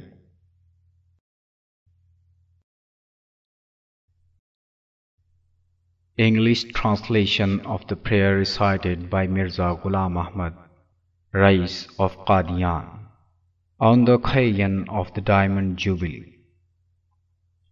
My friends, the object which has brought you here is to convene a meeting of thanksgiving on the happy occasion of the Diamond Jubilee of Her Majesty's reign in the remembrance of the manifold blessing enjoyed by us during Her Majesty's time. We offer our heartfelt thanks to God, who out of His special kindness has been pleased to place us under this sovereign rule, protecting thereby our life, property, and honor from the hands of tyranny and persecution and enabling us to live a life of peace and freedom. We have also tendered to our thanks to our gracious Empress, and this we do by our prayers for Her Majesty's welfare. May God protect our beneficent sovereign from all evils and hardships, as Her Majesty's rule has protected us from the mischief of evildoers. May our blessed ruler be graced with glory and success, and be saved at the same time from the evil consequences of believing in the divinity of a man and his worship. My friends, do not wonder at this, nor entertain any doubt as to the wonderful powers of the Almighty, because it is quite possible for Him to confer His choicest blessings upon our gracious Queen in this world and the next. Hence the strong and firm belief in omnipotence of the Supreme Being who made this spacious firmament on high and spread the earth beneath our feet, illuminated them both with the sun and the moon. Let your sincere prayers as to the good of Her Majesty in matters spiritual and temporal reach His holy throne, and I assure you that prayers that come from hearts sincere, earnest, and hopeful are sure to be listened to. Let me pray then, and you may say, Amen. Almighty God, as the wisdom and providence has been pleased to put us under the rule of our blessed Empress, enabling us to lead lives of peace and prosperity. We pray Thee that our ruler may in return be saved from all evils and dangers, as then is the kingdom, glory, and power. Believing in Thy unlimited powers, we earnestly ask the all-powerful Lord to grant us one more prayer that our benefactress the Empress, before leaving this world, may probe her way out of the darkness of man worship with the light of La ilaha illallah Muhammadur Rasulullah. There is no God but Allah, and Muhammad is his prophet. Do Almighty God as we desire, and grant us this humble prayer of ours, as Thy will alone governs all minds. Amen. My friends, trust in God and feel not hopeless. Do not even imagine that the mind of worldly potentates and earthly kings are beyond his control. Nay, they are all subservients to his holy will. Let therefore your prayers for the welfare of your Empress in this world and the next come from the bottom of your hearts. If you are loyal subjects, remember Her Majesty in your night and morning prayers. Pay no heed to opposition. Let your words and deeds be true and free from hypocrisy. Lead lives of virtue and righteousness, and pray for the good of your well-wishers, because no virtue goes unrewarded. I conclude with earnest desire that God may grant our prayer. Amen. 23rd June 1897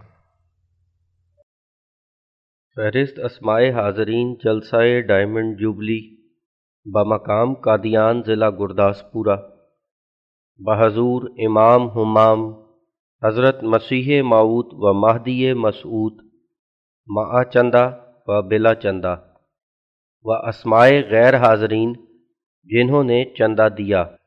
از بیس جون اٹھارہ سو ستانوے تا بائیس جون اٹھارہ سو ستانوے عیسوی۔ Number ایک، حضرت اقدس جناب مرزا غلام احمد صاحب، مہدی و مسیح ماؤد رئیس قادیاں، ماں اہل بیت، سکونت قادیان، رقم چندہ اکاون روپے۔ نمبر دو، حضرت مولوی حکیم نور الدین صاحب بھیروی، سکونت قادیان، رقم چندہ پانچ روپے۔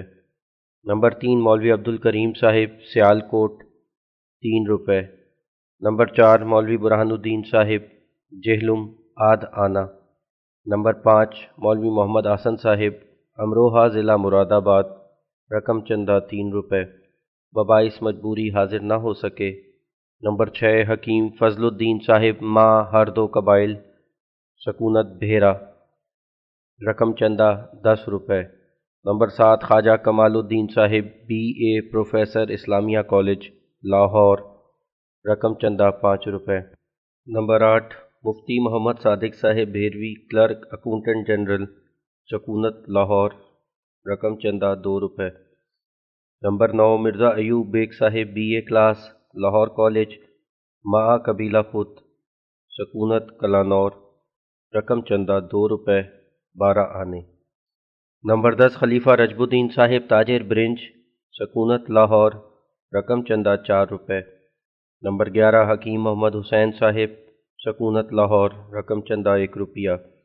نمبر بارہ، خواجہ جمال الدین صاحب، بی اے، رمبیر کالج، ریاست جموں۔ سکونت لاہور، رقم چندہ دو روپے۔ نمبر تیرہ، حکیم فضل الہی صاحب، سکونت لاہور، رقم چندہ پانچ روپے۔ نمبر چودہ منچی مولا بخش صاحب، کلرک دفتر ریلوے۔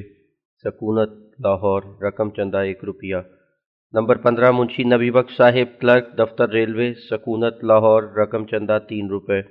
نمبر سولہ، منشی محمد علی صاحب، کلرک، دفتر ریلوے، سکونت، لاہور، رقم چندہ ایک روپیہ۔ نمبر سترہ، منشی محمد علی صاحب، M A, professor, oriental college, سکونت، Lahore, رقم چندہ پانچ روپے۔ نمبر اٹھارہ، شیخ رحمۃ اللہ صاحب، سوداگر، رخت، سکونت، لاہور، رقم چندہ پچیس روپے۔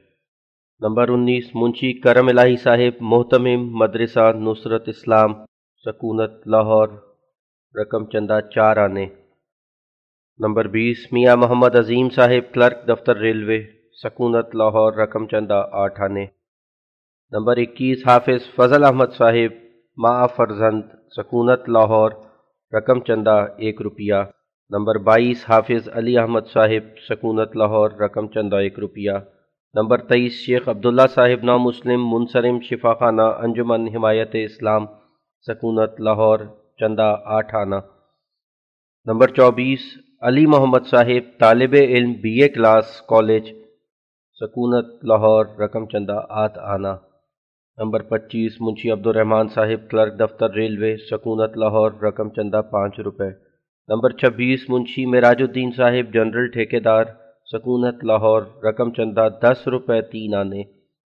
نمبر ستائیس منشی تاج الدین صاحب، کلرک دفتر ریلوے، سکونت لاہور، رقم چندہ پانچ روپے۔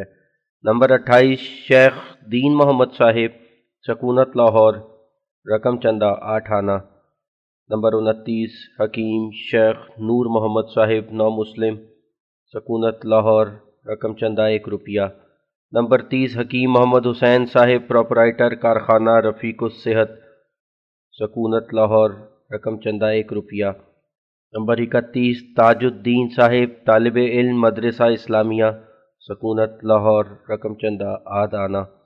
نمبر بتیس، عبداللہ صاحب، طالب علم، مدرسہ اسلامیہ، سکونت، لاہور، رقم چندہ آدانہ نمبر تینتیس، مولا بخش صاحب، پٹولی سکونت لاہور، رقم چندہ ایک روپیہ۔ ببائس مجبوری حاضر نہ ہو سکے۔ نمبر چونتیس، قاضی غلام حسین صاحب بھیروی طالب علم آرٹ اسکول سکونت لاہور، رقم چندہ آٹھ آنا۔ نمبر پینتیس، حاجی شہاب الدین صاحب، سکونت لاہور، رقم چندہ چار روپے۔ نمبر چھتیس، چراغ الدین صاحب وارث میاں محمد سلطان، سکونت لاہور، رقم چندہ دو روپے۔ نمبر سینتیس، احمد الدین صاحب، ڈوری باف، سکونت لاہور، رقم چندہ ایک روپیہ۔ نمبر اڑتیس، جمال الدین صاحب، کاتب، سکونت لاہور، رقم چندہ ایک روپیہ۔ نمبر انتالیس، محمد اعظم صاحب، کاتب، سکونت لاہور، رقم چندہ آٹھانہ نمبر چالیس، سیف الملوک صاحب، سکونت لاہور، رقم چندہ ایک روپیہ۔ نمبر اکتالیس، میاں سلطان صاحب، ٹیلر ماسٹر، سکونت لاہور، رقم چندہ تین روپے۔ نمبر بیالیس، میاں غلام محمد صاحب، کلرک چھاپا خانہ سکونت، لاہور، رقم چندہ، ایک روپیہ۔ نمبر تینتالیس، مظفر دین صاحب، سکونت، لاہور، رقم چندہ، دو روپے۔ نمبر چوالیس، خواجہ محی الدین صاحب، تاجر، پشمینہ، سکونت، لاہور، رقم چندہ، ایک روپیہ۔ نمبر پینتالیس، محمد شریف صاحب، طالب علم، اسلامیہ کالج، لاہور، رقم چندہ، آٹھ آنا۔ نمبر چھیالیس، عبدالحق صاحب اسلامیہ کالج، سکونت لاہور، رقم چندہ ایک روپیہ۔ ببائس مجبوری شامل نہ ہو سکے۔ نمبر سینتالیس عبد المجید صاحب اسلامیہ کالج، سکونت لاہور، رقم چندہ آٹھ آنا۔ ببائس مجبوری شامل نہ ہو سکے۔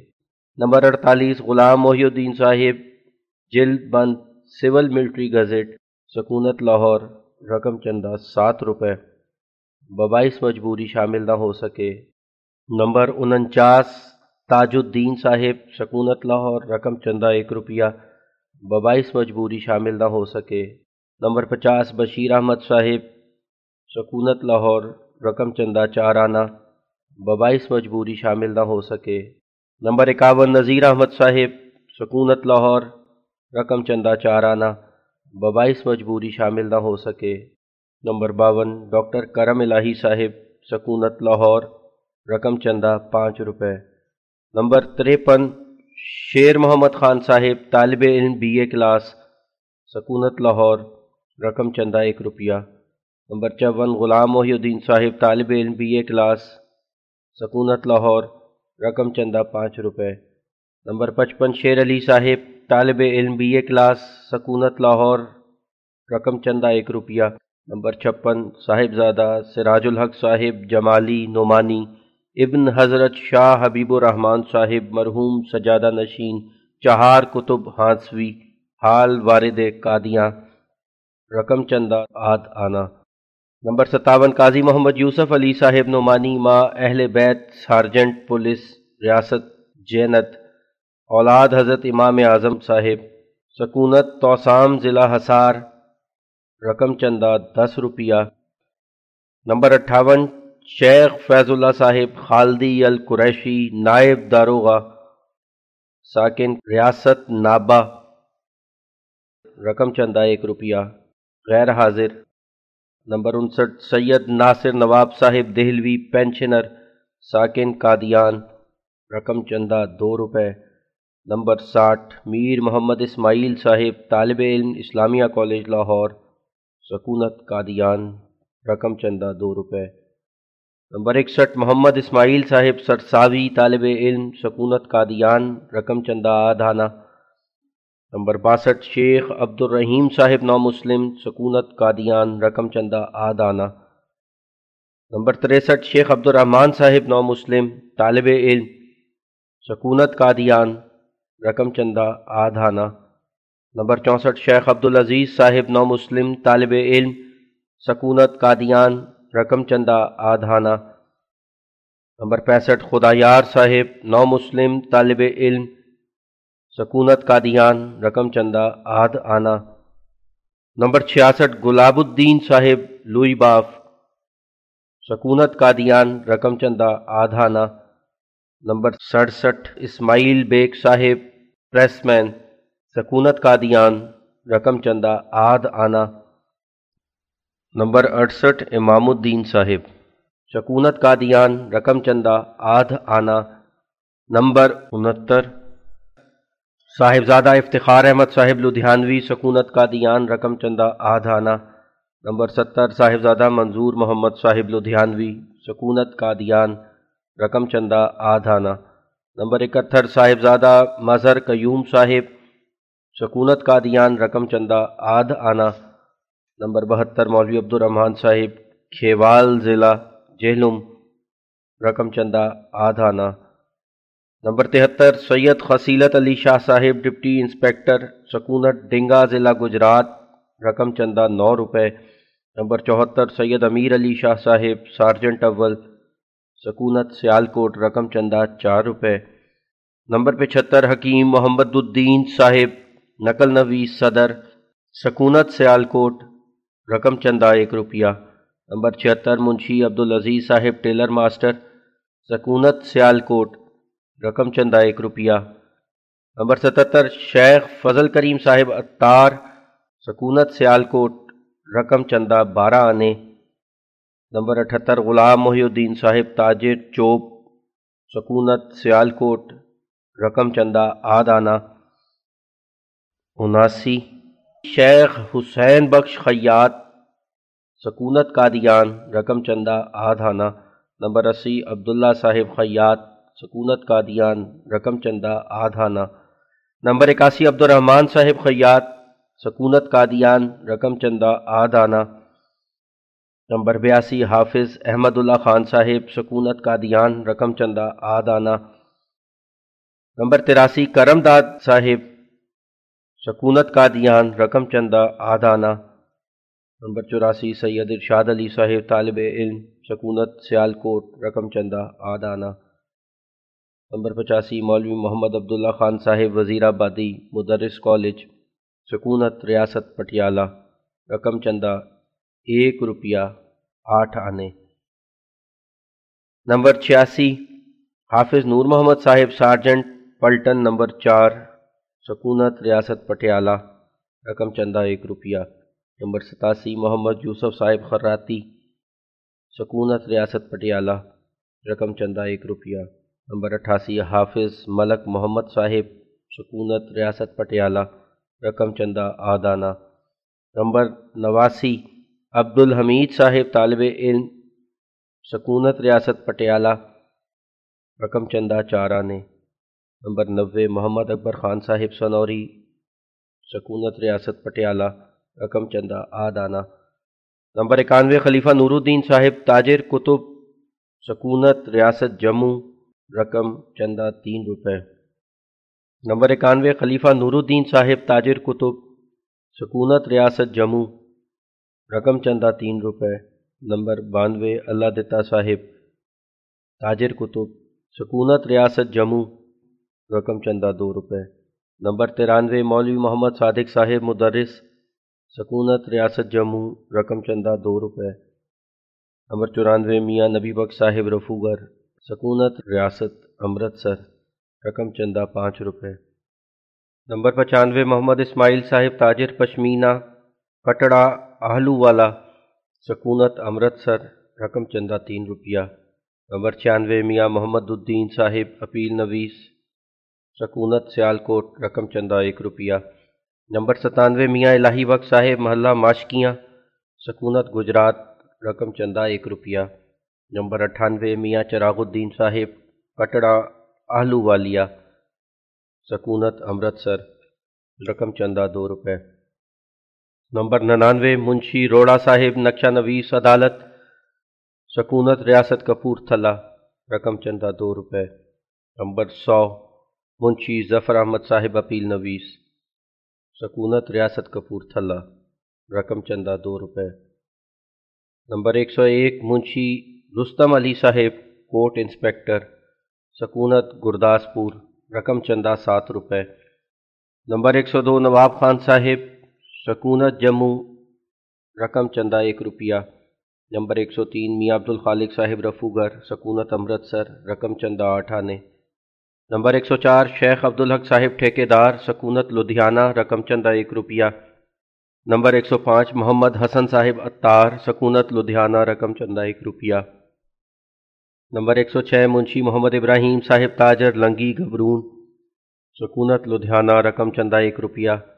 نمبر ایک سو سات، مستری حاجی عصمت اللہ صاحب، سکونت، لدھیانہ رقم چندہ ایک روپیہ۔ نمبر ایک سو آٹھ، قاضی خواجہ علی صاحب ٹھیکہ دار شکرم سکونت لدھیانہ، رقم چندہ پانچ روپے۔ نمبر ایک سو نو، مولوی ابو یوسف مبارک علی صاحب امام مسجد صدر، سکونت سیال کوٹ، رقم چندہ ایک روپیہ۔ نمبر ایک سو دس، عبدالعزیز خان، طالب علم بن عبد الرحمن خان صاحب اور تعلیق سردار ایوب خان صاحب، سکونت راول پنڈی، رقم چندہ آدھانہ۔ نمبر ایک سو گیارہ، شیخ نور احمد صاحب، مالک مدبہ ریاض ہند سکونت امرتسر رقم چندہ آد آنا۔ نمبر ایک سو بارہ، شیخ ظہور احمد صاحب سنگسار متبہ سکونت امرتسر رقم چندہ آد آنا۔ نمبر ایک سو تیرہ، مرزا رسول بیگ صاحب سکونت کلانور، ضلع گرداسپور۔ رقم چندہ آد آنا۔ نمبر ایک سو چودہ، حافظ عبد الرحیم صاحب سکونت بٹالہ، رقم چندہ ایک روپیہ۔ نمبر ایک سو پندرہ، ڈاکٹر فیض قادر صاحب سکونت بٹالہ رقم چندہ دو روپے، نمبر ایک سو سولہ، شیخ محمد جان صاحب تاجر، سکونت وزیر آباد، رقم چندہ پانچ روپے۔ نمبر ایک سو سترہ، منشی نواب الدین صاحب ماسٹر، سکونت دینا نگر، رقم چندہ آد آنا۔ نمبر ایک سو اٹھارہ، خلیفہ اللہ دتا صاحب، سکونت دینا نگر، رقم چندہ آد آنا۔ نمبر ایک سو انیس، میاں خدا بخش صاحب خیات سکونت چھوکر، ضلع گجرات، رقم چندہ آد آنا۔ نمبر ایک سو بیس، مولوی حافظ احمد الدین صاحب چک سکندر، سکونت ضلع گجرات، رقم چندہ آد آنا۔ نمبر ایک سو اکیس، میاں احمد الدین صاحب، امام مسجد قلعہ دیدار سنگھ۔ سکونت گجرا والا رقم چندہ آد آنا۔ نمبر ایک سو بائیس، میاں جمال الدین صاحب، پشمینہ باف۔ سکونت سے خوان ضلع گرداسپور، رقم چندہ ایک روپیہ۔ نمبر ایک سو تیئیس، محمد اکبر صاحب، ٹھیکیدار، سکونت بٹالہ رقم چندہ چار روپیہ۔ نمبر ایک سو چوبیس، ماسٹر غلام محمد صاحب، بی اے مدرس، سکونت سیالکوٹ، رقم چندہ ایک روپیہ اٹھانے۔ نمبر ایک سو پچیس، میاں باغ حسین صاحب، سکونت بٹالہ رقم چندہ آد آنا۔ نمبر ایک سو چھبیس، میاں نبی بخش صاحب پاندہ سکونت بٹالہ رقم چندہ ایک روپیہ۔ نمبر ایک سو ستائیس، چودھری منشی، نبی بخش صاحب، نمبردار، سکونت بٹالہ رقم چندہ پانچ روپے۔ نمبر ایک سو اٹھائیس، مولوی خان ملک صاحب کھیوال، سکونت ضلع جہلم رقم چندہ، آدانہ۔ نمبر ایک سو انتیس، میاں خیر الدین صاحب پشمینہ باف سیکھوان، سکونت ضلع گرداس پورہ رقم چندہ، ایک روپیہ۔ نمبر ایک سو تیس، حکیم محمد اشرف صاحب، سکونت بٹالہ گرداس پورہ رقم چندہ، ایک روپیہ۔ نمبر ایک سو اکتیس، شیخ غلام محمد صاحب، طالب علم، سکونت ضلع جالندر۔ رقم چندہ، آدانہ۔ نمبر ایک سو بتیس، حافظ غلام محی الدین صاحب جلساز سکونت قادیاں، رقم چندہ آد آنا۔ نمبر ایک سو تینتیس، میاں امام الدین صاحب، پشمینہ باف سکونت سیکھواں، رقم چندہ ایک روپیہ۔ نمبر ایک سو چونتیس، اللہ دین صاحب، بھٹیاں۔ سکونت ضلع گرداسپور، رقم چندہ آد آنا۔ نمبر ایک سو پینتیس، شیخ عبد الرحیم صاحب، ملازم ریاست، سکونت کپور تھلہ، رقم چندہ دو روپے۔ نمبر ایک سو چھتیس، شیخ محمد الدین صاحب بوٹ فروش، سکونت جموں، رقم چندہ دو روپے۔ نمبر ایک سو سینتیس، محمد شاہ صاحب ٹھیکے دار سکونت جموں، رقم چندہ آٹھ آنے۔ نمبر ایک سو اڑتیس، نظام الدین صاحب دکاندار، خیر غلام نبی۔ سکونت ضلع گرداسپورہ، رقم چندہ آدھ آنا۔ نمبر ایک سو انتالیس، امام الدین صاحب دکاندار، خیر غلام نبی۔ سکونت ضلع گرداس پورہ رقم چندہ آدھانا۔ نمبر ایک سو چالیس، شیخ فقیر علی صاحب زمیندار، خیر غلام نبی۔ سکونت ضلع گرداس پورہ رقم چندہ آدھانا۔ نمبر ایک سو اکتالیس، شیخ شیر علی صاحب، خیر غلام نبی۔ سکونت ضلع گرداس پورہ رقم چندہ آدھ آنا نمبر ایک سو بیالیس، شیخ چراغ علی صاحب، خیر غلام نبی۔ سکونہ ضلع گرداس پورہ رقم چندہ آدھ آنا نمبر ایک سو تینتالیس شہاب الدین صاحب دکاندار خیر غلام نبی۔ سکونہ ضلع گرداس پورہ رقم چندہ آدھ آنا۔ نمبر ایک سو چوالیس منشی عبدالعزیز صاحب پٹواری سیکھوان سکونت ضلع گرداسپور۔ رقم چندہ آدھ آنا۔ ایک سو پینتالیس میاں قطب الدین صاحب خیات بدہیچا سکونت ضلع گرداسپور۔ رقم چندہ آت آنا۔ ایک سو چھیالیس میاں سلطان احمد طالب علم سکونت گجرات، رقم چندہ آد آنا ایک سو سینتالیس شیخ امیر بخش شیخ غلام نبی، سکونت ضلع گرداسپور، رقم چندہ آد آنا ایک سو اڑتالیس سید نظام شاہ صاحب بازید چک، سکونت ضلع گرداسپور، رقم چندہ آدھ آنا ایک سو انچاس حافظ محمد حسین صاحب ڈنگا ضلع گجرات، رقم چندہ آدھانا ایک سو پچاس بابو گل حسن صاحب، کلرک، دفتر ریلوے، سکونت، لاہور، رقم چندہ، ایک روپیہ۔ ایک سو اکاون حافظ نور محمد صاحب، فیض اللہ چک۔ سکونت ضلع گرداس پورہ رقم چندہ، آدھانا۔ نمبر ایک سو باون حسن خان صاحب، ملازم توپ خانہ ریاست۔ سکونت کپورتھلا رقم چندہ، آدھ آنا۔ ایک سو تریپن مرزا جھنڈا بیگ، پیرووال سکونت ضلع گرداسپور، رقم چندہ آدھ ایک سو چون محمد حسین طالب علم، مد سکونت ضلع امرتسر، رقم چندہ آدھانا، ایک سو پچپن میاں محمد امیر، کنڈ سکونت تحصیل خوشاب، رقم چندہ آدھ آنا نمبر ایک سو چھپن غلام محمد طالب علم، سکونت امرتسر، رقم چندہ آدھ آنا ایک سو ستاون محمد اسماعیل تھے غلام نبی سکونت ضلع گرداس پورہ رقم چندہ آدھ آنا ایک سو اٹھاون شیخ قطب الدین صاحب، کوٹلہ فقیر سکونت ضلع جہنم، رقم چندہ، ایک روپیہ۔ ایک سو انسٹھ میاں غلام حسین نان بائی ڈیرہ حضرت اقدس سکونت قادیان۔ رقم چندہ، آٹھ آنے۔ ایک سو ساٹھ شیخ مولا بخش صاحب تاجر چرم ڈنگا سکونت ضلع گجرات۔ رقم چندہ تین روپے۔ ایک سو اکسٹھ قاضی محمد یوسف صاحب قاضی کوٹ۔ سکونت ضلع گجرا والا رقم چندہ ایک روپیہ۔ ایک سو باسٹھ عبداللہ سوداگر برنج، سکونت لاہور، رقم چندہ آدانہ۔ ایک سو تریسٹھ مولوی حافظ کرم الدین صاحب پوڑا والا سکونت ضلع گجرات، رقم چندہ ایک روپیہ۔ ایک سو چونسٹھ حافظ احمد الدین خیات ڈنگا۔ سکونت ضلع گجرات، رقم چندہ آٹھ آنے ایک سو پینسٹھ عبادت علی شاہ سوداگر، ڈوڈا، سکونت ضلع گرداس پورہ، رقم چندہ، آدھانا۔ ایک سو چھیاسٹھ محمد خان صاحب نمبردار، جستروال، سکونت ضلع امرتسر، رقم چندہ، تین روپے۔ ایک سو ستاسٹھ میاں علم الدین صاحب، کالوسائی، سکونت ضلع گجرات، رقم چندہ، آدھانا۔ نمبر ایک سو اڑسٹھ میاں کرم الدین صاحب ڈنگا، سکونت ضلع گجرات رقم چندہ ایک روپیہ۔ ایک سو انہتر شیخ احمد الدین صاحب ڈنگا، سکونت ضلع گجرات۔ رقم چندہ آد آنا۔ ایک سو ستر میاں احمد الدین صاحب ڈنگا، سکونت ضلع گجرات۔ رقم چندہ آد آنا۔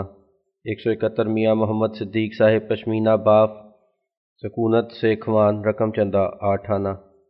ایک سو بہتر میاں صادق حسین صاحب، سکونت ریاست پٹیالہ، رقم چندہ ایک روپیہ، ایک سو تہتر مولوی فقیر جمال الدین صاحب، سید والا، سکونت ضلع منڈگمری، رقم چندہ آدانہ، ایک سو چوہتر مولوی عبداللہ صاحب، ٹھٹھا شیرے کا، سکونت ضلع منڈگمری، رقم چندہ آدانہ، ایک سو پچہتر میاں عبدالعزیز طالب علم، سکونت قادیان، رقم چندہ آدھانہ ایک سو چھہتر میاں عبداللہ تھے غلام نبی سکونت ضلع گرداسپور، رقم چندہ آدھانہ ایک سو ستتر مہر الدین صاحب خان سامہ، لالا موسا سکونت ضلع گجرات، رقم چندہ دو روپے۔ ایک سو اٹھتر کرم الدین صاحب خان سامہ، لالا موسا سکونت ضلع گجرات، رقم چندہ دو روپے۔ غیر حاضر۔ ایک سو اناسی امام الدین صاحب پٹواری، لوچپ۔ سکونت ضلع گرداسپور، رقم چندہ ایک روپیہ۔ ایک سو اسی فضل الہی صاحب نمبردار چک فیض اللہ سکونت ضلع گرداسپور رقم چندہ ایک روپیہ۔ ایک سو اکاسی غلام نبی صاحب چک فیض اللہ سکونت ضلع گرداسپور رقم چندہ ایک روپیہ۔ ایک سو بیاسی چراغ الدین میں مار موزہ منڈی کراں سکونت ضلع گرداسپور رقم چندہ آدانہ۔ ایک سو تراسی قاضی نعمت علی صاحب خطیب بٹالہ سکونت ضلع گرداسپور رقم چندہ ایک روپیہ۔ ایک سو چوراسی احمد علی صاحب نمبردار، چک وزیر سکونت ضلع گرداسپور، رقم چندہ ایک روپیہ، ایک سو پچاسی امام الدین صاحب، تھے غلام نبی سکونت ضلع گرداسپور، رقم چندہ آد آنا، ایک سو چھیاسی میاں فقیر دری باف، چک فیض اللہ سکونت ضلع گرداسپور، رقم چندہ آد آنا، ایک سو ستاسی میاں امیر دری باف، چک فیض اللہ سکونت ضلع گرداسپور، رقم چندہ آد آنا ایک سو اٹھاسی شیخ برکت علی دکاندار چک فیض اللہ، سکونت ضلع گرداسپور، رقم چندہ آد آنا۔ ایک سو انانوے برکت علی صاحب پٹواری، چک فیض اللہ، سکونت ضلع گرداسپور، رقم چندہ آدانہ ایک سو نوے میاں امام الدین، چک فیض اللہ، ضلع گرداسپور، رقم چندہ آدانہ ایک سو اکانوے سید امیر حسین چک بازید سکونت ضلع گرداسپور رقم چندہ آدانہ۔ ایک سو بانوے شیخ فیروز الدین صاحب چک بازید سکونت ضلع گرداسپور۔ رقم چندہ آدانہ۔ ایک سو ترانوے شیخ شیر علی چک بازید سکونت ضلع گرداسپور۔ رقم چندہ آدانہ۔ ایک سو چورانوے شیخ عطا محمد صاحب چک بازید سکونت ضلع گرداسپور۔ رقم چندہ آدانہ۔ ایک سو پچانوے سید محمد شفیع صاحب چک بازید سکونت ضلع گرداسپور۔ رقم چندہ آدانہ۔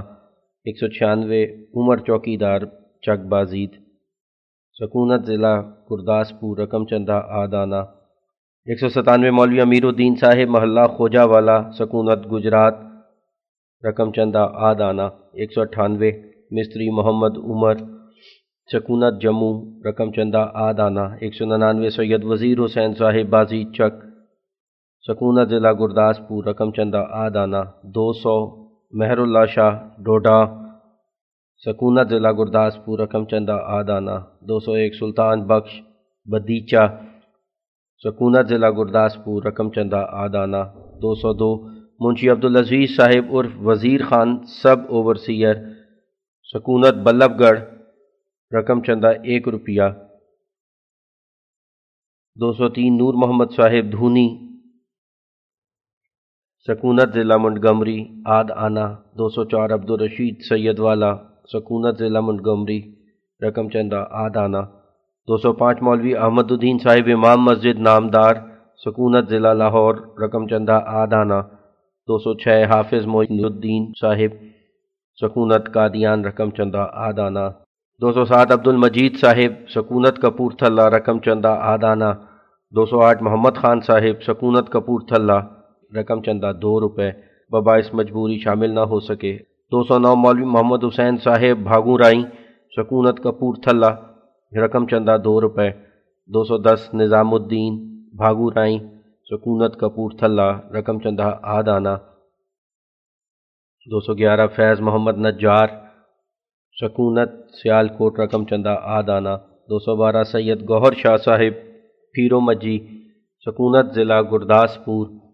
رقم چندہ آدانہ، دو سو تیرہ حکیم دین محمد طالب علم سکونت کا دیان رقم چندہ آدانہ، دو سو چودہ شیخ فضل الہی صاحب چٹھی رساں، سکونت کا دیان رقم چندہ دعانے دو سو پندرہ سلطان محمد صاحب بکرالہ، سکونت ضلع جہلم، رقم چندہ آد آنا دو سو سولہ اللہ دیا صاحب کبو، سکونت ضلع امرتسر رقم چندہ آد آنا دو سو سترہ سید عالم شاہ صاحب موزہ سید ملو، سکونت ضلع جہلم رقم چندہ آدانہ دو سو اٹھارہ مستری حسن الدین صاحب، سکونت سیال کوٹ رقم چندہ آدانہ دو سو انیس میرا بخش صاحب چوڑی گر سکونت بٹالہ رقم چندہ آدانہ دو سو بیس مہر سانون صاحب، سیکھواں سکونت ضلع گرداسپور رقم چندہ ایک روپیہ دو سو اکیس حکیم جمال الدین صاحب تاجر، سکونت قادیان رقم چندہ ایک روپیہ دو سو بائیس محمد اسماعیل صاحب طالب علم، سکونت قادیان رقم چندہ آدانہ دو سو تیئیس محمد اسحاق صاحب، سکونت قادیان، رقم چندہ آدانہ۔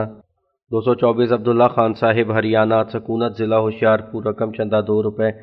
دو سو پچیس کریم بخش مستری بیل چک سکونت ضلع گرداسپور، رقم چندہ آدانہ۔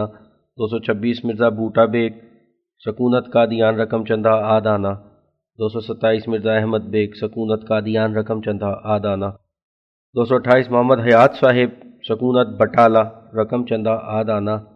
دو سو انتیس، نور محمد ملازم ڈاکٹر فیض قادر صاحب، سکونت بٹالہ رقم چندہ آدانہ، دو سو تیس، شیخ غلام محمد صاحب تاجر، سکونت امرتسر، رقم چندہ آدانہ، دو سو اکتیس، برکت علی صاحب نیچا بند، سکونت بٹالہ رقم چندہ آد آنا دو سو بتیس، غلام حسین صاحب کا قزئی سکونت بٹالہ رقم چندہ آد آنا دو سو تینتیس، رحیم بخش صاحب شانہ گر سکونت جہلم، رقم چندہ آد آنا دو سو چونتیس شیخ غلام احمد صاحب امام مسجد بھڑیال، سکونت ضلع سیال کوٹ رقم چندہ، ہاتھ آنا۔ دو سو پینتیس شیخ اسماعیل امام مسجد بھڑیال، سکونت ضلع سیال کوٹ رقم چندہ آد آنا۔ دو سو چھتیس شیخ کریم بخش صاحب کہنے چک، سکونت ریاست جموں، رقم چندہ آد آنا۔ دو سو سینتیس شیخ چراغ الدین صاحب، سکونت ریاست جموں رقم چندہ آدانہ نمبر دو سو اڑتیس میاں کنو تیلی تتلا سکونت ضلع گرداسپور رقم چندہ آدانہ دو سو انتالیس شیخ مولا بخش صاحب تاجر بوٹ سکونت ضلع سیالکوٹ رقم چندہ ایک روپیہ دو سو چالیس مرزا نظام الدین سکونت کا دیان رقم چندہ آدانہ دو سو اکتالیس سید عبدالعزیز صاحب سکونت امبالہ رقم چندہ آدانہ دو سو بیالیس، مولوی فضل الدین صاحب کھاریاں، سکونت ضلع گجرات، رقم چندہ پانچ روپے۔ ببائش مجبوری شامل نہ ہو سکے۔ دو سو تینتالیس، مولوی فضل الدین صاحب خوشاب، سکونت ضلع شاہ پور رقم چندہ دس روپے۔ ببائش مجبوری شامل نہ ہو سکے۔ دو سو چوالیس، حافظ رحمۃ اللہ صاحب کرن پور سکونت ضلع ڈیرہ دون۔ رقم چندہ دو روپے، دو سو پینتالیس نورالدین صاحب، نقشہ نویس، بارک ماسٹری، سکونت، جہلم، رقم چندہ دو روپے، دو سو چھیالیس میاں عبداللہ صاحب پٹواری، سنوری، سکونت ریاست پٹیالہ، رقم چندہ ایک روپیہ، دو سو سینتالیس میاں عبدالعزیز صاحب، محرر دفتر نہر، جمن غربی، سکونت دہلی، رقم چندہ تین روپے دو سو اڑتالیس، ڈاکٹر بوڑھے خان صاحب اسسٹنٹ سرجن سکونت قصور، رقم چندہ دس روپے، دو سو انچاس، مولوی محمد حسین، مدرسہ اسلامیہ سکونت راول پنڈی، رقم چندہ ایک روپیہ، دو سو پچاس، مولوی خادم حسین صاحب، اسلامیہ اسکول سکونت راول پنڈی، رقم چندہ ایک روپیہ، حاضر نہ ہو سکے، دو سو اکاون، بابو اللہ دین صاحب، فائرس، محکمہ روشنی سکونت راول پنڈی رقم چندہ ایک روپیہ حاضر نہ ہو سکے۔ دو سو باون سید عنایت علی شاہ صاحب، سکونت لدھیانہ۔ رقم چندہ دو روپے حاضر نہ ہو سکے۔ دو سو ترپن منشی غلام حیدر صاحب، ڈپٹی انسپیکٹر پولیس۔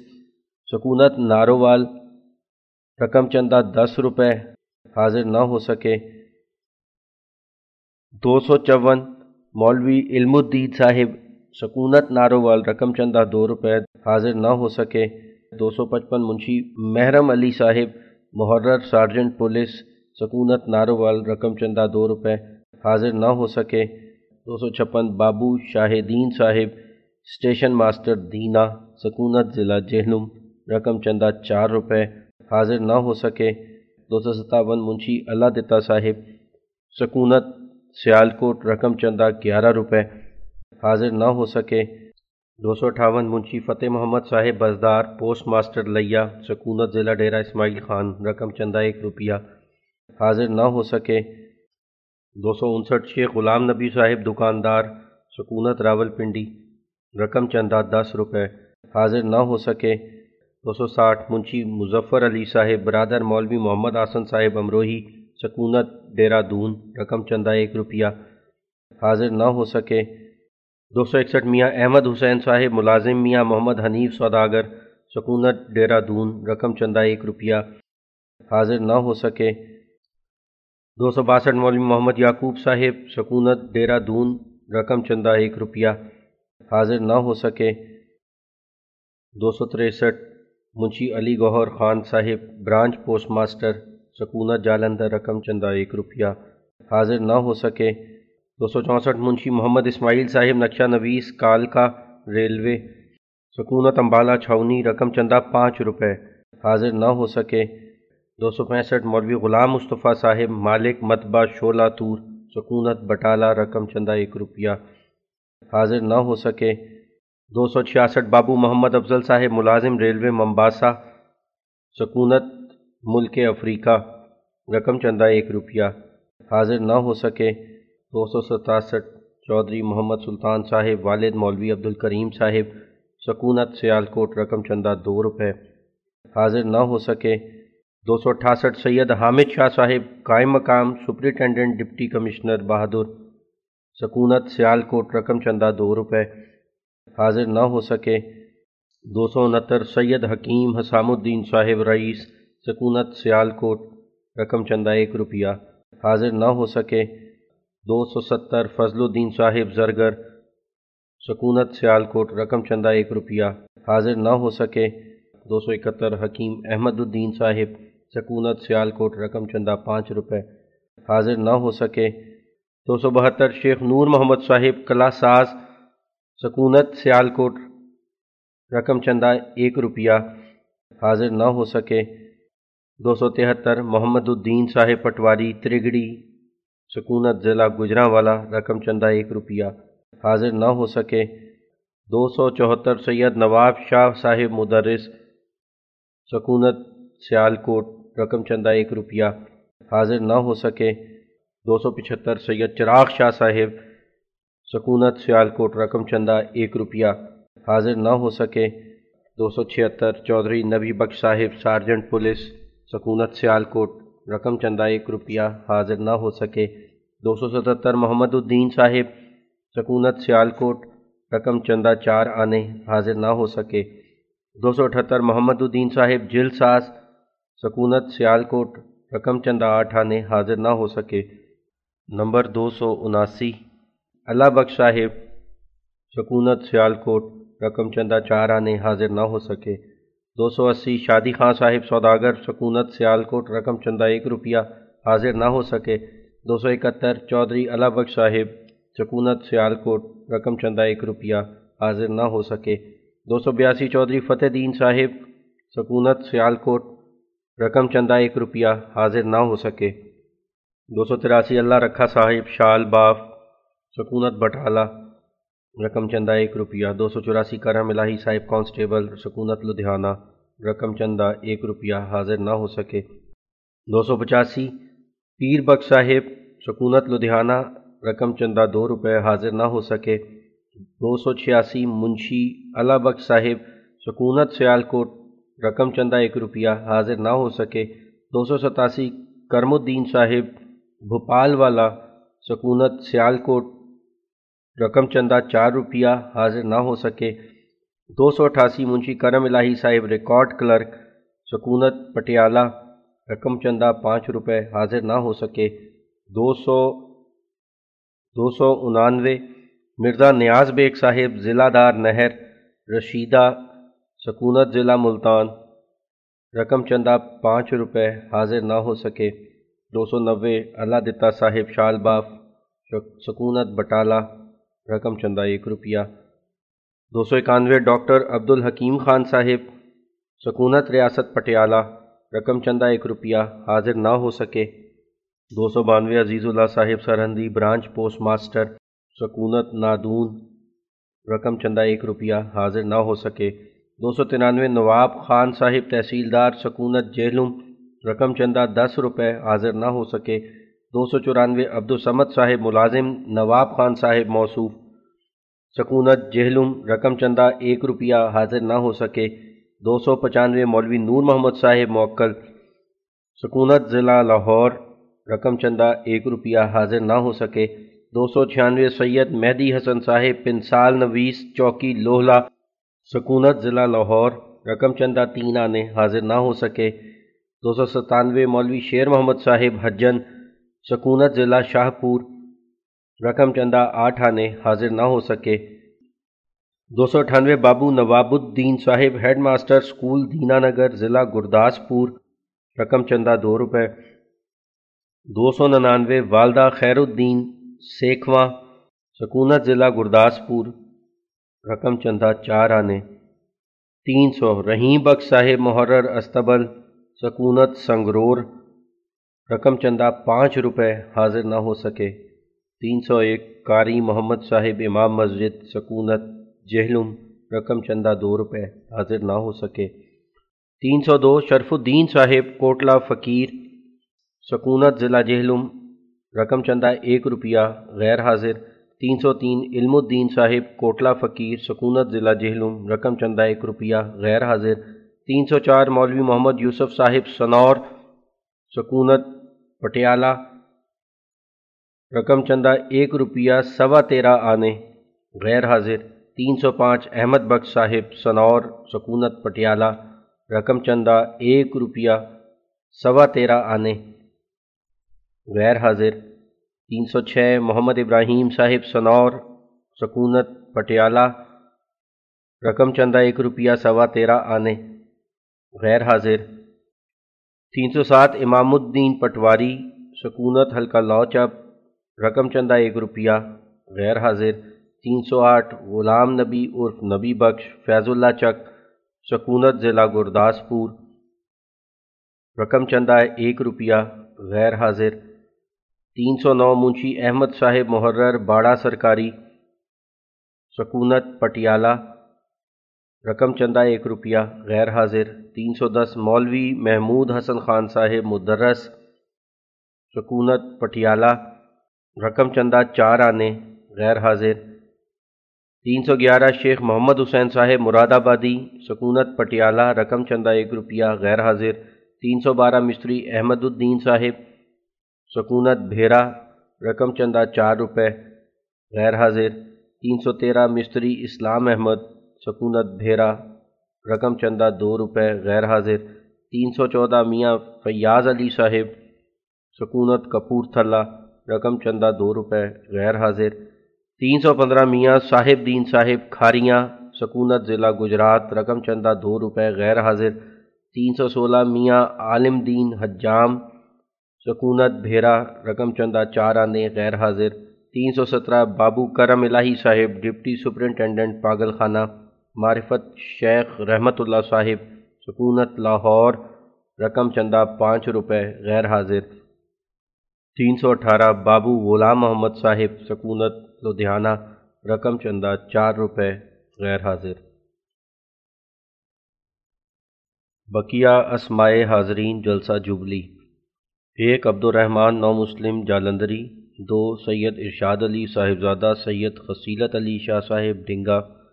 تین اللہ دتا ولد نور محمد کمبو، چار عبداللہ ولد خلیفہ رجب دین لاہور، پانچ غلام محمد طالب علم ڈیرہ بابا نانک، چھ روشن دین بھیرا سات اللہ ودایا صاحب پنڈی بھٹیاں، آٹھ شیخ احمد علی چک بازید، نو نور محمد ڈھونی، دس عبدالرشید سید والا، گیارہ غلام قادر قادیاں، بارہ شیخ امیر، چھ غلام نبی۔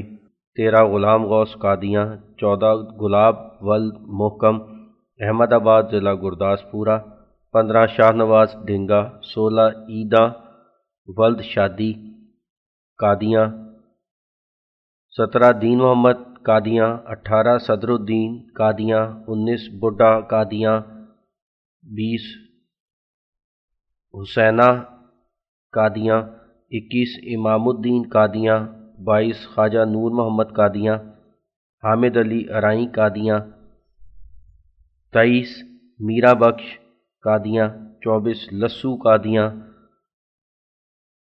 پچیس فقیر محمد فیض اللہ چک، چھبیس شیخ محمد قادیاں، ستائیس خواجہ کھیون قادیاں، اٹھائیس شرف دین قادیاں، انتیس فتح دین کہار ڈلہ، تیس عبداللہ قادیاں، اکتیس لبو بتیس لبا ڈوگر کھارا، تینتیس نتھو قادیاں چونتیس بوٹا قادیاں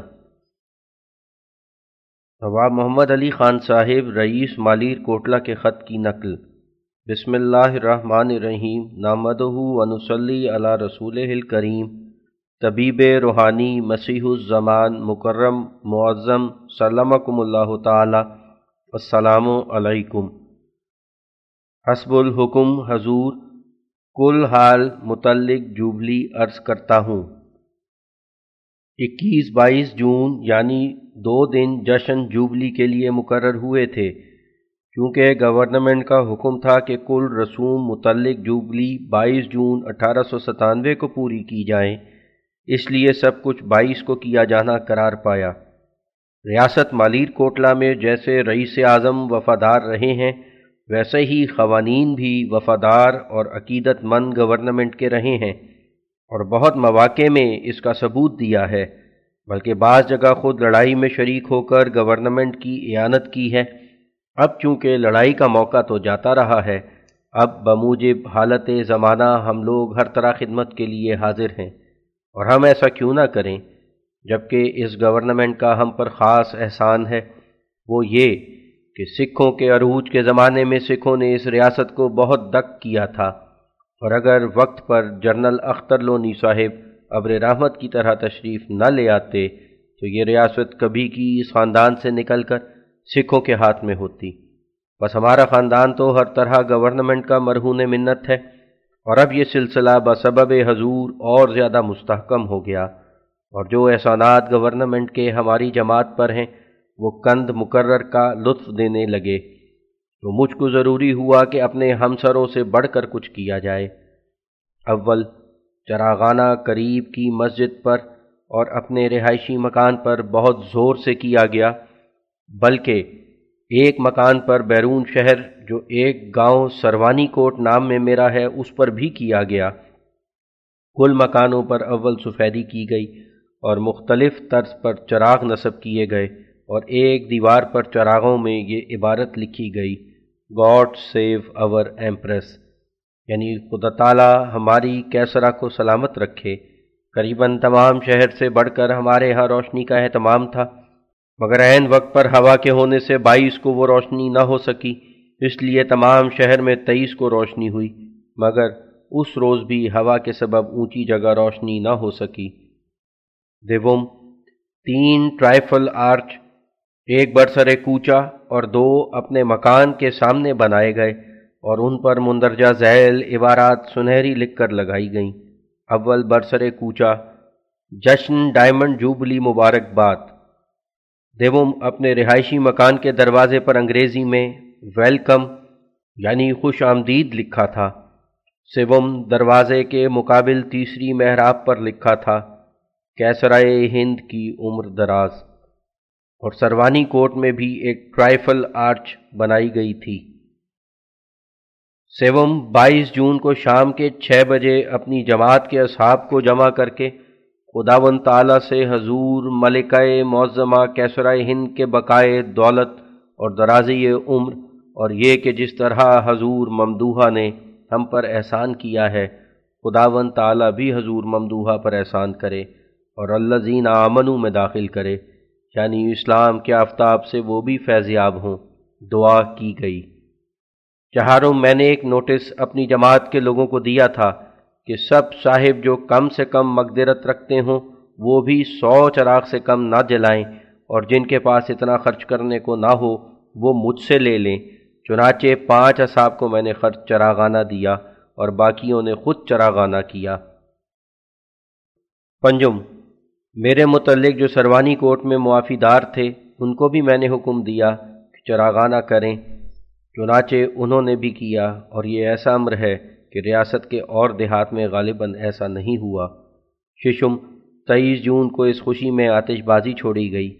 ہفتم، بائیس جون کی شام کو معزز احباب کی دعوت کی گئی۔